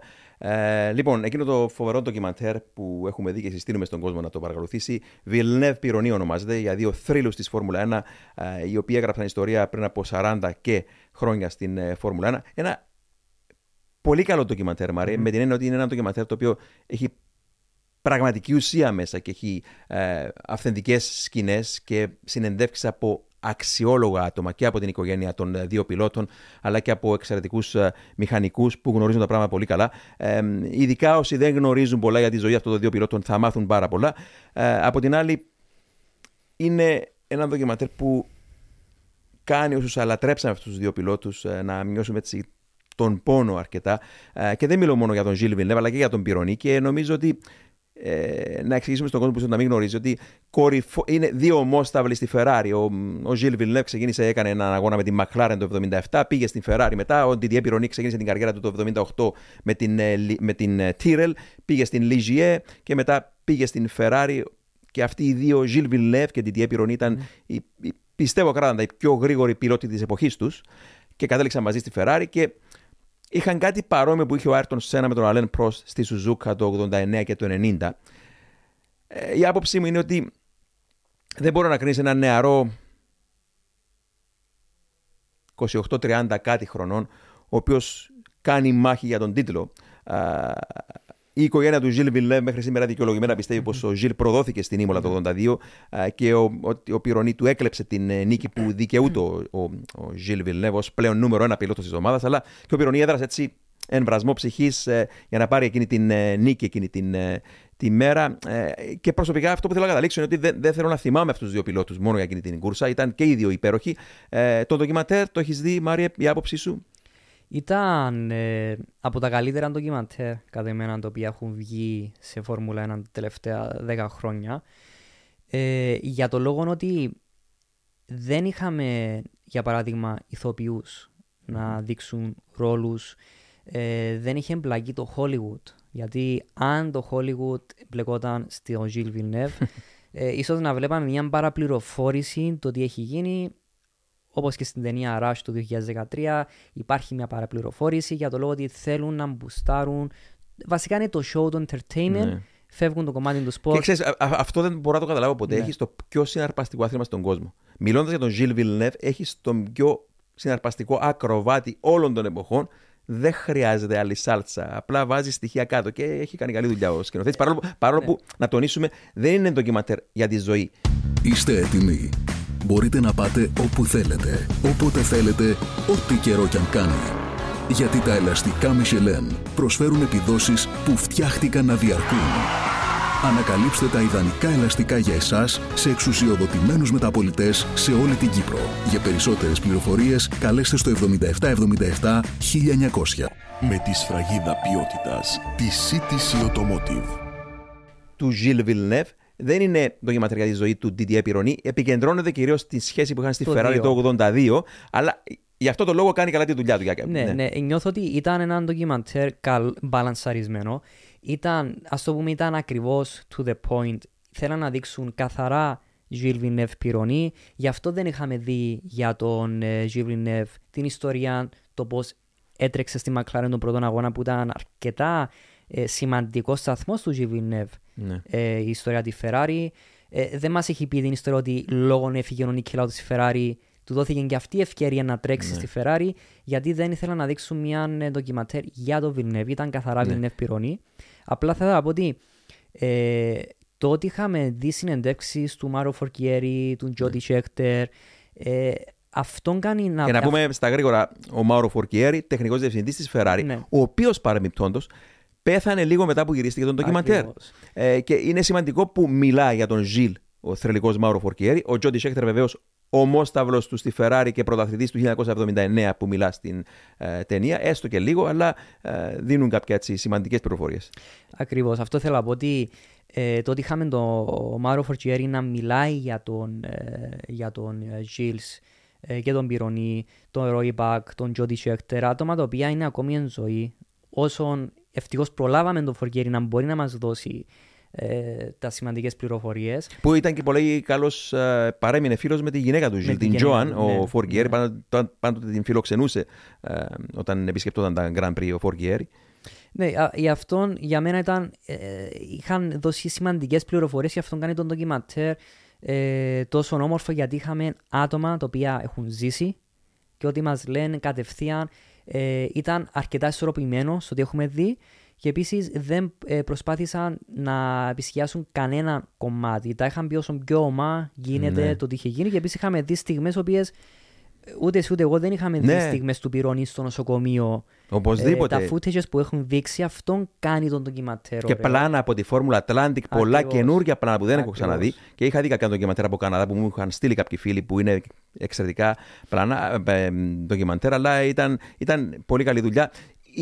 Ακούγοντας την Τζόαν να μιλά τη γυναίκα του Ζιλβιν, λέει ήταν πολύ συγκινητικό. Για άλλη μια φορά είπε εκείνη την φοβερή ιστορία, όσοι δεν την γνωρίζουν. Και είναι, είναι, αυτό δείχνει ότι ο Ζιλ Βιλνεύ ήρθε στη γη για ένα, και μόνο σκοτώ, εμ, για ένα και μόνο σκοπό ήρθε στη γη, για να γίνει πιλότος Φόρμουλα 1 και λέει η Τζόαν την ιστορία άλλη μια φορά ότι μπήκε ένα απόγευμα στο σπίτι και μου λέει πούλησα το σπίτι για να αγοράσω ένα αυτοκίνητο. Αυτοκίνητο αγωνιστικό, μονοθέσιο. Και αυτό το έκανε στη Φόρμουλα Atlantic. Α, Και μετακόμισε η οικογένεια σε ένα καραβάνι, σε ένα τροχόσπιτο για να ζει, γιατί ο Ζιλ πούλησε το σπίτι για να γίνει οδηγός, να πραγματοποιήσει το όνειρο του. Ε, Η καριέρα στην ε, Φόρμουλα 1 και όταν τελικά τον, τον πήραν τηλέφωνο από την Ferrari και ήθελε να του μιλήσει ο Έντσο Ferrari, ε, νόμιζε πως ήταν οι, ε, οι φίλοι του και το έκαναν φάρσα, όπως είπε ο ίδιος. Αλλά ξέρεις κάτι που μένει στο νου μου, το δικό μου εμένα, είναι ότι πραγματικά λυπήθηκα μια από τι συναρπαστικέ ιστορίε που σχετίζονται με την Ήμολα. Ε, είναι ότι, να πούμε στα γρήγορα την ιστορία, είναι ότι στην Ήμολα, όταν ο, ο Didier Pironi πρόδωσε, αν θέλεις, τον Γιλ Villeneuve και του πήρε την νίκη, είναι ότι έγιναν δύο πολύ σημαντικά πράγματα πριν ξεκινήσει εκείνη η κούρσα. Πρώτο, είχαμε τον πόλεμο Φίζα Φόκα και λόγω αυτού αγωνίστηκαν μόνο νομίζω 16 αυτοκίνητα στον, στην κούρσα εκείνη. Άρα είχαμε περιορισμένο αριθμό αυτοκινήτων. Ο Πρό το ίδιος λέει ότι είχαμε συμφωνία μεταξύ μας οι πιλότοι να μην κάνουμε ιδιαίτερες ε, προσπερα... Μάλλον να κάνουν κάποιες μάχες στην αρχή της Για το κούρσας show. για το show τέλος πάντων και μετά να κρατήσουν κάποιες θέσεις. Ναι. Οι, οι Ρενό έκαψαν τον κινητήρα τους και βγήκαν έξω τελικά από την κούρσα. Και οι δύο. Αυτό που δεν λέει στον ντοκιμαντέρ ο Φοργκιέρη και το είχε πει σε συνεντεύξεις είναι ότι η Ferrari παρουσίασε για εκείνο τον αγώνα έναν καινούριο κινητήρα, ο οποίος ε, δεν γνώριζαν πόσο καύσιμο σπαταλεί. Και η Ήμολα, η παλιά Ήμολα, Τα διψάσματα. ήταν πίστα η οποία σπαταλούσε πολύ καύσιμο. Ναι. Και είπαν στους πιλότους ότι εάν βρεθούν στις θέσεις 1 και 2 σε κάποια φάση, χωρίς πίεση ειδικά, να επιβραδύνουν για να διατηρήσουν τις θέσεις τους. Ο Βιλνέπ το σεβάστηκε αυτό, ο Πυρονί δεν το σεβάστηκε, του έκλεψε την νίκη, έκαναν προσπεράσματα. Ο Ζιλ δήλωσε ότι σκοτώθηκε δύο εβδομάδες μετά. Πήρε αυτό τον, τον πόνο στον τάφο του ο Ζιλ Βιλνέπ. Είχε πει ότι ε, νομίζω πως όταν θέλω να κρατήσω κάποιον πίσω μου, απέδειξα ότι μπορώ να το κάνω στη Φόρμουλα 1. Δεν κάναμε μάχη, λέει. Ήταν μια φάρσα. Απλά ο Πυρονί δεν υπάκουσε στις έντονες ομάδες και με προσπέρασε. Βέβαια, μεγάλες ιστορίες ότι ο Μάρκο Πιτσινίνη, ο ένας από τους διευθυντές της Ferrari που μιλά στο ντοκιματέρ, πάντρεψε τον Didier Πυρονί ε, και έτσι υπήρχε κάποια έτσι τέλος πάντων προς στιγμής αδυναμία να πάρει θέση η ομάδα για το τι ήταν σωστό και τι ήταν λάθος. Δυστυχώς για οικογενειακές υποχρεώσεις έλειπε ο Φορκέρη από την κούρσα και λέει: Το μετανιώνω μέχρι σήμερα αν ήμουν εκεί. Δεν θα γινόταν αυτό το παρατράγουδο. Θα κέρδιζε ο Ζιλ την κούρσα και θα έμενε πίσω ο Πυρονί. Βεβαίως δεν ξέρω αν μπορούσε να τον πείσει τον Πυρονί και ο Φοργκιέρι, αλλά ίσως να ήταν διαφορετικό αν ήταν ο Ναι. Φοργκιέρι να έπειθε τον Πιρονί. Ε, και όπως και να έχει, ένα άτομο το οποίο λυπάμαι που δεν μιλά στο ντοκιματέρ γιατί μ, πέθανε τέλος του 22 είναι ο Πατρίκ Ταμπέι, ο Γάλλος πιλότος και δεν θα μπορούσαν να τον χρησιμοποιήσουν γιατί έπασχε από ασθένεια Πάρκινσον και δυσκολευόταν να μιλήσει. Το ντοκιματέρ γυρίστηκε το 22 ενώ ήταν στην ζωή ο Ταμπέι. Αλλά ο Ταμπέι λέει μια από τις πιο συγκλονιστικές ιστορίες που αφορούν την Ήμολα την επόμενη χρονιά. Ο Πάτρικ Ταμπέι, πιλότος Φόρμουλα 1, ε, που βάφτισε και τον ε, Ζακ Βιλνέβ, ε, πιλότος που έχει στον ενεργητικό του δύο νίκες στη Φόρμουλα 1 με τη Ferrari. Ε, η Φόρμουλα 1 μετά από την Ήμολα του 82, όταν έγινε εκείνη τέλος πάντων η προδοσία για τον ε, Ζιλ, περιγράφει την όμορφη ιστορία, συγκινητική ιστορία, τρομακτική σχεδόν ιστορία ο, ο Πάτρικ Ταμπέι και λέει ότι προκρίθηκα, λέει, ένα χρόνο αργότερα με το μονοθέσιο του Ζιλ Βιλνεύ, ακριβώς στην ίδια θέση που θα ξεκινούσε ο Ζιλ, στην τρίτη θέση. Και εκείνα τα χρόνια, προς τιμήν του Ζιλ, μποιάριζαν πάνω στον Κρήτη τη σημαία του Καναδά. Έρχομαι, λέει, και σταθμεύω τη βολίδα μου, ορισμένα καροστά μπροστά από τη σημαία του Καναδά, την βλέπω, λέει, και τι κάνει ο άνθρωπος; Αρχίζει, λέει, και βουρκώνει μέσα στο βελατήριο. Άρχισε να κλαίει ο Πάτρικ Ταμπέι. Και λέει, δεν ξέρω αν πιστεύετε στη μεταφυσική, αλλά λέει, δεν ήμουν μόνος στο μονοθέσιο εκείνη τη μέρα. Ξεκινάει η κούρσα και ο Πάτρικ Ταμπέι είναι από τους πρωταγωνιστές. Προηγείται, παίρνει την αρχηγία του αγώνα και σε κάποια φάση φτάνουν πάνω στην στροφή την ε, Ταμπουρέλο και την ε, Τόζα, το φρενάρισμα εκεί, εκεί που προδόθηκε ο, ο Βιλνέβα από τον Πυρονί την προηγούμενη χρονιά. Και τι γίνεται εκεί, σβήνει προς στιγμή ο κινητήρας μου λέει, αδυνατή να, να προχωρήσει, ίσως κάποιο πρόβλημα με τον αρπάξει καύσιμο ο κινητήρας, και περνώ την Τόζα λέει και ξαναπαίρνει προς ο κινητήρας και συνεχίζω. Επόμενο γύρο λέει το ίδιο πράγμα. Φτάνω πάνω στο σημείο που προδόθηκε ο Ζιλ, ο κινητήρας επιβραδύνει, μέχρι που λέει κάθε γύρο το ίδιο πράγμα. Περνούσε από εκείνο το σημείο, η δύναμη εκεί σταματούσε, έκοβε δύναμη ο κινητήρας, περνούσε από το σημείο, ξαναρχόταν πίσω η δύναμη του κινητήρα. Αυτά τώρα δεν τα λέω εγώ, τα λέει ο Πάτρικ Ταμπέι. Μέχρι που λέει, με προσπέρασε η αντίπαλη Brabham BMW του Ρικάρτο Πατρέζε. Έπεσε δεύτερος ο Ταμπέι. Τρεις γύρους πριν το τέλος όμως, η θεία δίκη ίσως, για κάποιο μυστήριο λόγο πάνω στην παλιά Acqua Minerale στροφή, ο Ρικάρτο Πατρέζε πάει ευθεία, βγαίνει από την πίστα, χτυπά πάνω στον προστατευτικό τοίχο λαστίχων, κληρονομά την αρχηγία ο, ο Πατρίκ Ταμπέι και κερδίζει την κούρσα. Και φ- κάνω τον γύρο, λέει, θριάμβου και έρχομαι στο σημείο εκεί που προδόθηκε ο Πιρονί. Ο, προδόθηκε ο Βιλνέβ από τον Πιρονί, λέει, και σβήνει εντελώς ο κινητήρας, πεθαίνει του μονοθέσιου, λέει. Και εισβάλλουν στην πίστα, σηκώνει την τρίχα μου, παιδιά. Εισβάλλουν στην πίστα οι τυφώζοι, με αρπάζουν, λέει, και με κρατούν πάνω στους ώμους τους και με μεταφέρουν, αρπάζουν το κράνος μου, λέει, τα γάντια από τα χέρια μου, λέει, και με μεταφέρουν οι τυφώζοι, οι φανατικοί οπαδοί της Ferrari και φωνάζουν το όνομα Ζιλ, Ζιλ, Ζιλ, Ζιλ. Ποτέ δεν ένιωσα πως είναι για αυτή τα δική μου, λέει. Και καταλήγει με την ιστορία του και λέει: Πήρα τη νύχτα τηλέφωνο την Τζόαν και της είπα Venge, you know, revenge. Πήρε την νίκη για τον Ζιλ και καταλήγει και λέει εκείνα τα ανατριχιαστικά λόγια που πραγματικά λέει ότι ολόκληρο το απόγευμα σε εκείνη την κούρσα δεν σταμάτησα να μιλώ μαζί του, λέει. Οδηγούσε ο Ταμπέι και μιλούσε με τον Ζιλ Βιλνεύ και εντάξει, τώρα λέει, δεν, δεν ξέρω αν πιστεύετε στη μεταφυσική, λέει, αλλά δεν ήμουν μόνος στο πιλωτήριο εκείνη τη μέρα. Και, και υπάρχει και συνέχεια. 10-15 χρόνια μετά πήγε να οδηγήσει σε ένα ιδιωτικό δοκιμαστικό την παλιά του Ferrari. Συναντήθηκε με τους παλιούς του μηχανικούς, ο Πάτρικ Ταμπέι. Και λέει, σε κάποια φάση, όπως μιλούσαμε για τον Ζιλ Βιλνέβ, μαζεύτηκαν κάποια φθινοπωρινά φύλλα, λέει, και πήγαν και κάθισαν πάνω στο νούμερο 27 της Ferrari. Και γυρίζει και λέει στους μηχανικούς ο Ταμπέι. You see what I mean? It's Gilles again. Είναι, εντάξει, είναι ιστορίες από άλλες εποχές. Ε, κρίμα και ο Πυρονί δηλαδή ήταν ένας ε, πιλότος ε, εξαιρετικά Πραγματικά ήταν, ήταν, για μένα ήταν εξωπραγματικά ταχύς και ο ναι. Πυρονί. Αλλά όταν πας στην πίστα του Μοντε Κάρλο και δεις μέχρι σήμερα τις, τι, τι, τι, που προκρίθηκαν οι δύο με εκείνο το κουτί με τροχούς η Ferrari 126 CK του 1981, προκρίθηκε δεύτερος ο Γιλ Βιλνεύ και 17ο ο, γρηγορ, ο δεύτερος γρηγορότερος άνθρωπος στον κόσμο, που δείχνει πόσο πιο χαρισματικός ήταν ο Γιλ Βιλνεύ και πόσο ταλέντο ήθελες για να, να, να επισκιάσει έναν πυρονί με το ίδιο μονοθέσιο βεβαίως, οι δύο. Φανταστικό. Ε, ναι, ο, ο, ο Γιλς, ε, κάποιοι νομίζουν, γενικά το λέω, ότι έχει βγει λίγο προς τα έξω ότι ήθελε να σκοτωθεί, αλλά όχι, ο Ζιλ Βινεύ ε, τα είχε όλα υπό έλεγχο. Mm-hmm. Δεν οδηγούσε γιατί θέλει να σκοτωθεί.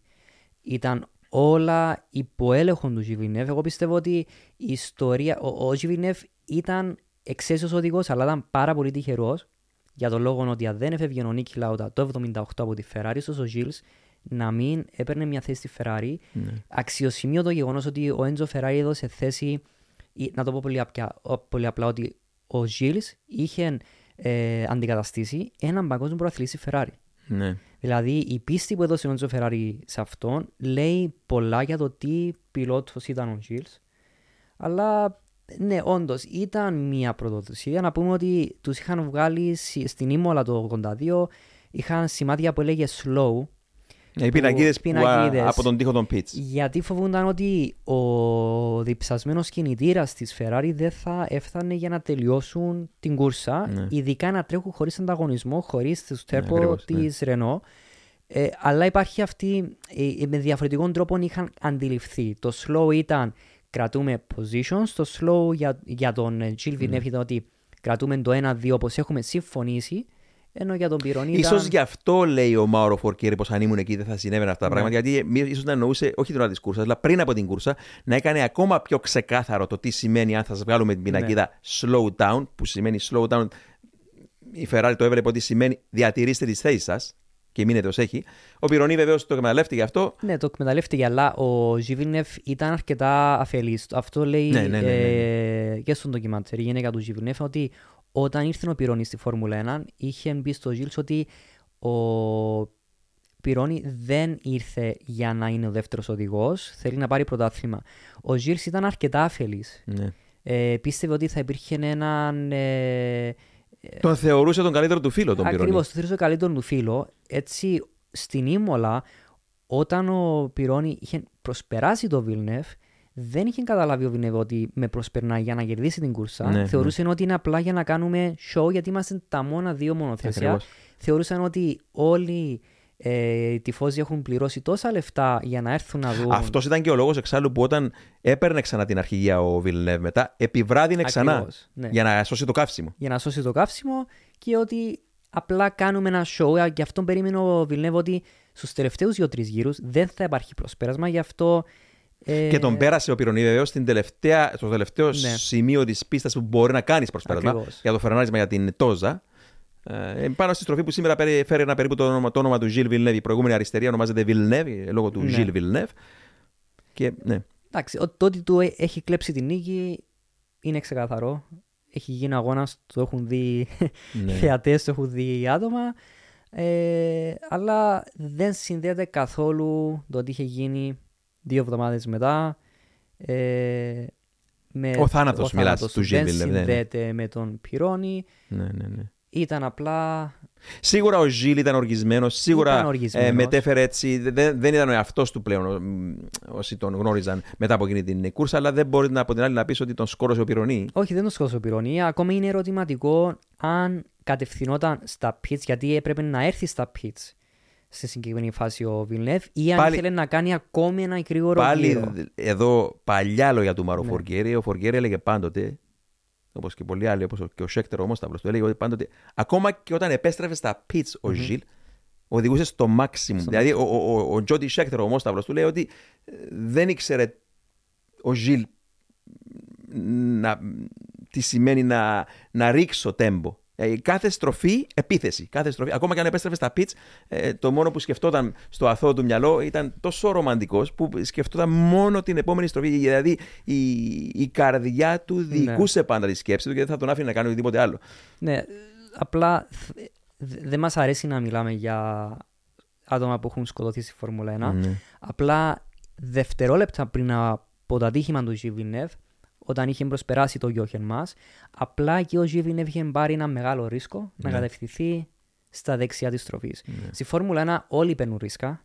Ε, τα ρίσκα που παίρνουν τώρα οι πιλότοι είναι λιγο- λιγότερα, επίσης υπάρχει περισσότερη ασφάλεια. Τα ρίσκα που είχαν πάρει οι πιλότοι, παίρναν πιλότοι εποχές 70-80 ήταν περισσότερα, αλλά με περισσότερα ε, πιθανότητες να έχουν έναν άσχημο τέλος. Το τι είχε γίνει απλά είχε πάρει ένα ρίσκο Βιλνεύ, το οποίο δεν του βγήκε το ρίσκο. Ήταν... Ναι, ναι. Και το τραγικό είναι ότι. Το είχαμε πει σε, μια, παλι- σε ένα παλιό podcast. Είναι ότι εάν προσέξετε εκεί το. Εκείνο το πλάνο το. Τόσο δύσκολο να το δεις κάποιος. Που δείχνει τον, τον θάνατό του. Και στο ντοκιμαντέρ και υπάρχει και πάνω στο YouTube τέλος πάντων. Είναι ότι εξφενδονίζεται από το πιλωτήριο το σώμα του Gilles Villeneuve που είναι ακόμα δεμένο με το κάθισμα, με τις ζώνες το σώμα του πάνω στο κάθισμα δεμένο και η Ferrari είναι Είχα μιλήσει με έναν ε, συνάδελφο δημοσιογράφο παλιά και μου είχε πει τότε που ήταν πιο κοντά στα πράγματα α, με την Ferrari, είχε καλές σχέσεις και μου είπε ότι είχαν ένα πρόβλημα η Ferrari τότε. Ήταν, ήταν το, η μοναδική ομάδα εκείνη τη χρονιά του 82 που δεν ήταν το κάθισμα βιδωμένο πάνω στο σασί. Ναι. Γι' αυτό εξ, εξφενδονίστηκε ο πιλότος από τον πιλωτήριο Βινέ. Ήταν, ήταν όπως μπήκε στη Φόρμουλα 1 Ακροβάρη, έτσι βγήκε από τη βγήκε, Φόρμουλα ναι. ο Ζιλ Βινέ. Δηλαδή πραγματικά ε, ήταν ένας πιλότος ο οποίος. Χωρίς υπερβολή, παιδιά. Τότε η Φόρμουλα 1 ήταν, ήταν ένα πολύ λεπτό σχοινί και από κάτω υπήρχαν, δεν υπήρχε δίχτυ προστατευτικό. Ο Ζιλ δεν δούλευε ποτέ με δίχτυ από κάτω. Υπήρχαν, αν θέλεις, ε, καρχαρίες από κάτω, αν έπεφτε από εκείνο το σχοινί. Και ο Ζιλ έκανε τούμπες πάνω στο σχοινί. Τέτοιος ήταν. Σήμερα, για να δώσουμε τη- τα σημερινά δεδομένα, για να καταλάβει κανείς, το σχοινί είναι τόσο πλατή Με προστατευτικό δίκτυο. και από κάτω έχει προστατευτικό δίχτυ. Ε, αυτή, αυτή είναι η διαφορά. Ε, και σίγουρα ε, εκείνο που θέλω να πω είναι ότι ο Ζιλ επειδή δεν, έφυγε από το πιλωτήριο και το σώμα του έσπασε το προστατευτικό σειρμάτινο φράχτη εκεί και σίγουρα είναι, είναι, τα πλάνα είναι ανατριαστικά. Μέχρι και σήμερα όταν τα βλέπεις ξυπνούν αναμνήσεις άσχημες.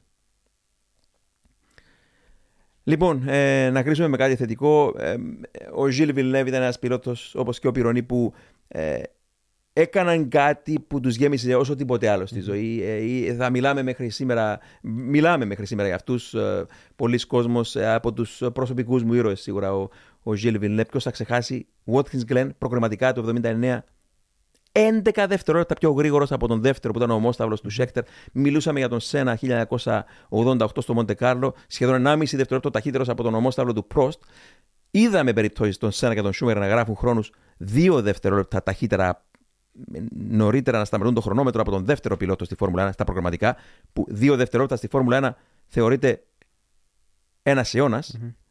Πόσο μάλλον 11 δευτερόλεπτα μέσα στη βροχή και ο Σέκτερ λέει ότι ε, Νόμιζα πως εγώ ήμουν ο ταχύτερος εκείνο το απόγευμα. Τόσο πολύ προσπάθησε ο Σέκτερ στο βρεγμένο και λέει πρώτη φορά φοβήθηκα τόσο πολύ στη ζωή μου. Ο Σέκτερ λέει. Και παρόλα αυτά ήταν 11 δευτερόλεπτα γρηγορότερο ο Ζιλ Μιλάμε για, για, για εξωπραγματικό ταλέντο. Επίσης, να πούμε ένα τελευταίο πράγμα για το χαρακτήρα του Βιλνεύ, ότι το 79 όταν είχε πάρει το πρωτάθλημα ο Τζόντι Σέχτερ, μπορούσε να το πάρει και ο Ζι Βιλνεύ, αλλά θεώρησε ότι ε, νεοφερμένο στην Ferrari, με αρκετό σεβασμό στην ομάδα, στου teammates, ότι θα βοηθήσω την ομάδα γιατί έχω χρόνια και η ομάδα θα με ανταμείψει αργότερα εμένα. Αυτή ήταν η νοοτροπία των οδηγών.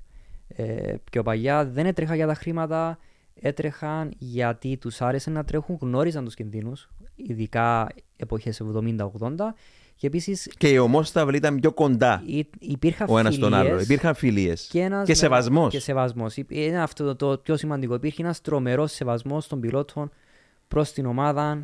Υπάρχουν και εξαίρεσει, εννοείται φυσικά, αλλά ήταν εντελώς διαφορετικές εποχές. Εποχές οι οποίες δεν υπήρχε το franchise του sport, δεν υπήρχαν τα social media, ήταν πιο ανθρώπινη η φύση της Φόρμουλα 1. Λοιπόν, Μάρια, μου σε ευχαριστώ για την, ε, και τη σημερινή σου παρουσία εδώ. Να ευχαριστήσουμε και τους φίλους που ήταν ε, μαζί μας και βεβαίως τον χορηγό μας, τα ελαστικά της Michelin και την εταιρεία CTC Automotive. Ε, μέχρι το επόμενο επεισόδιο οδηγείτε όλοι με ασφάλεια.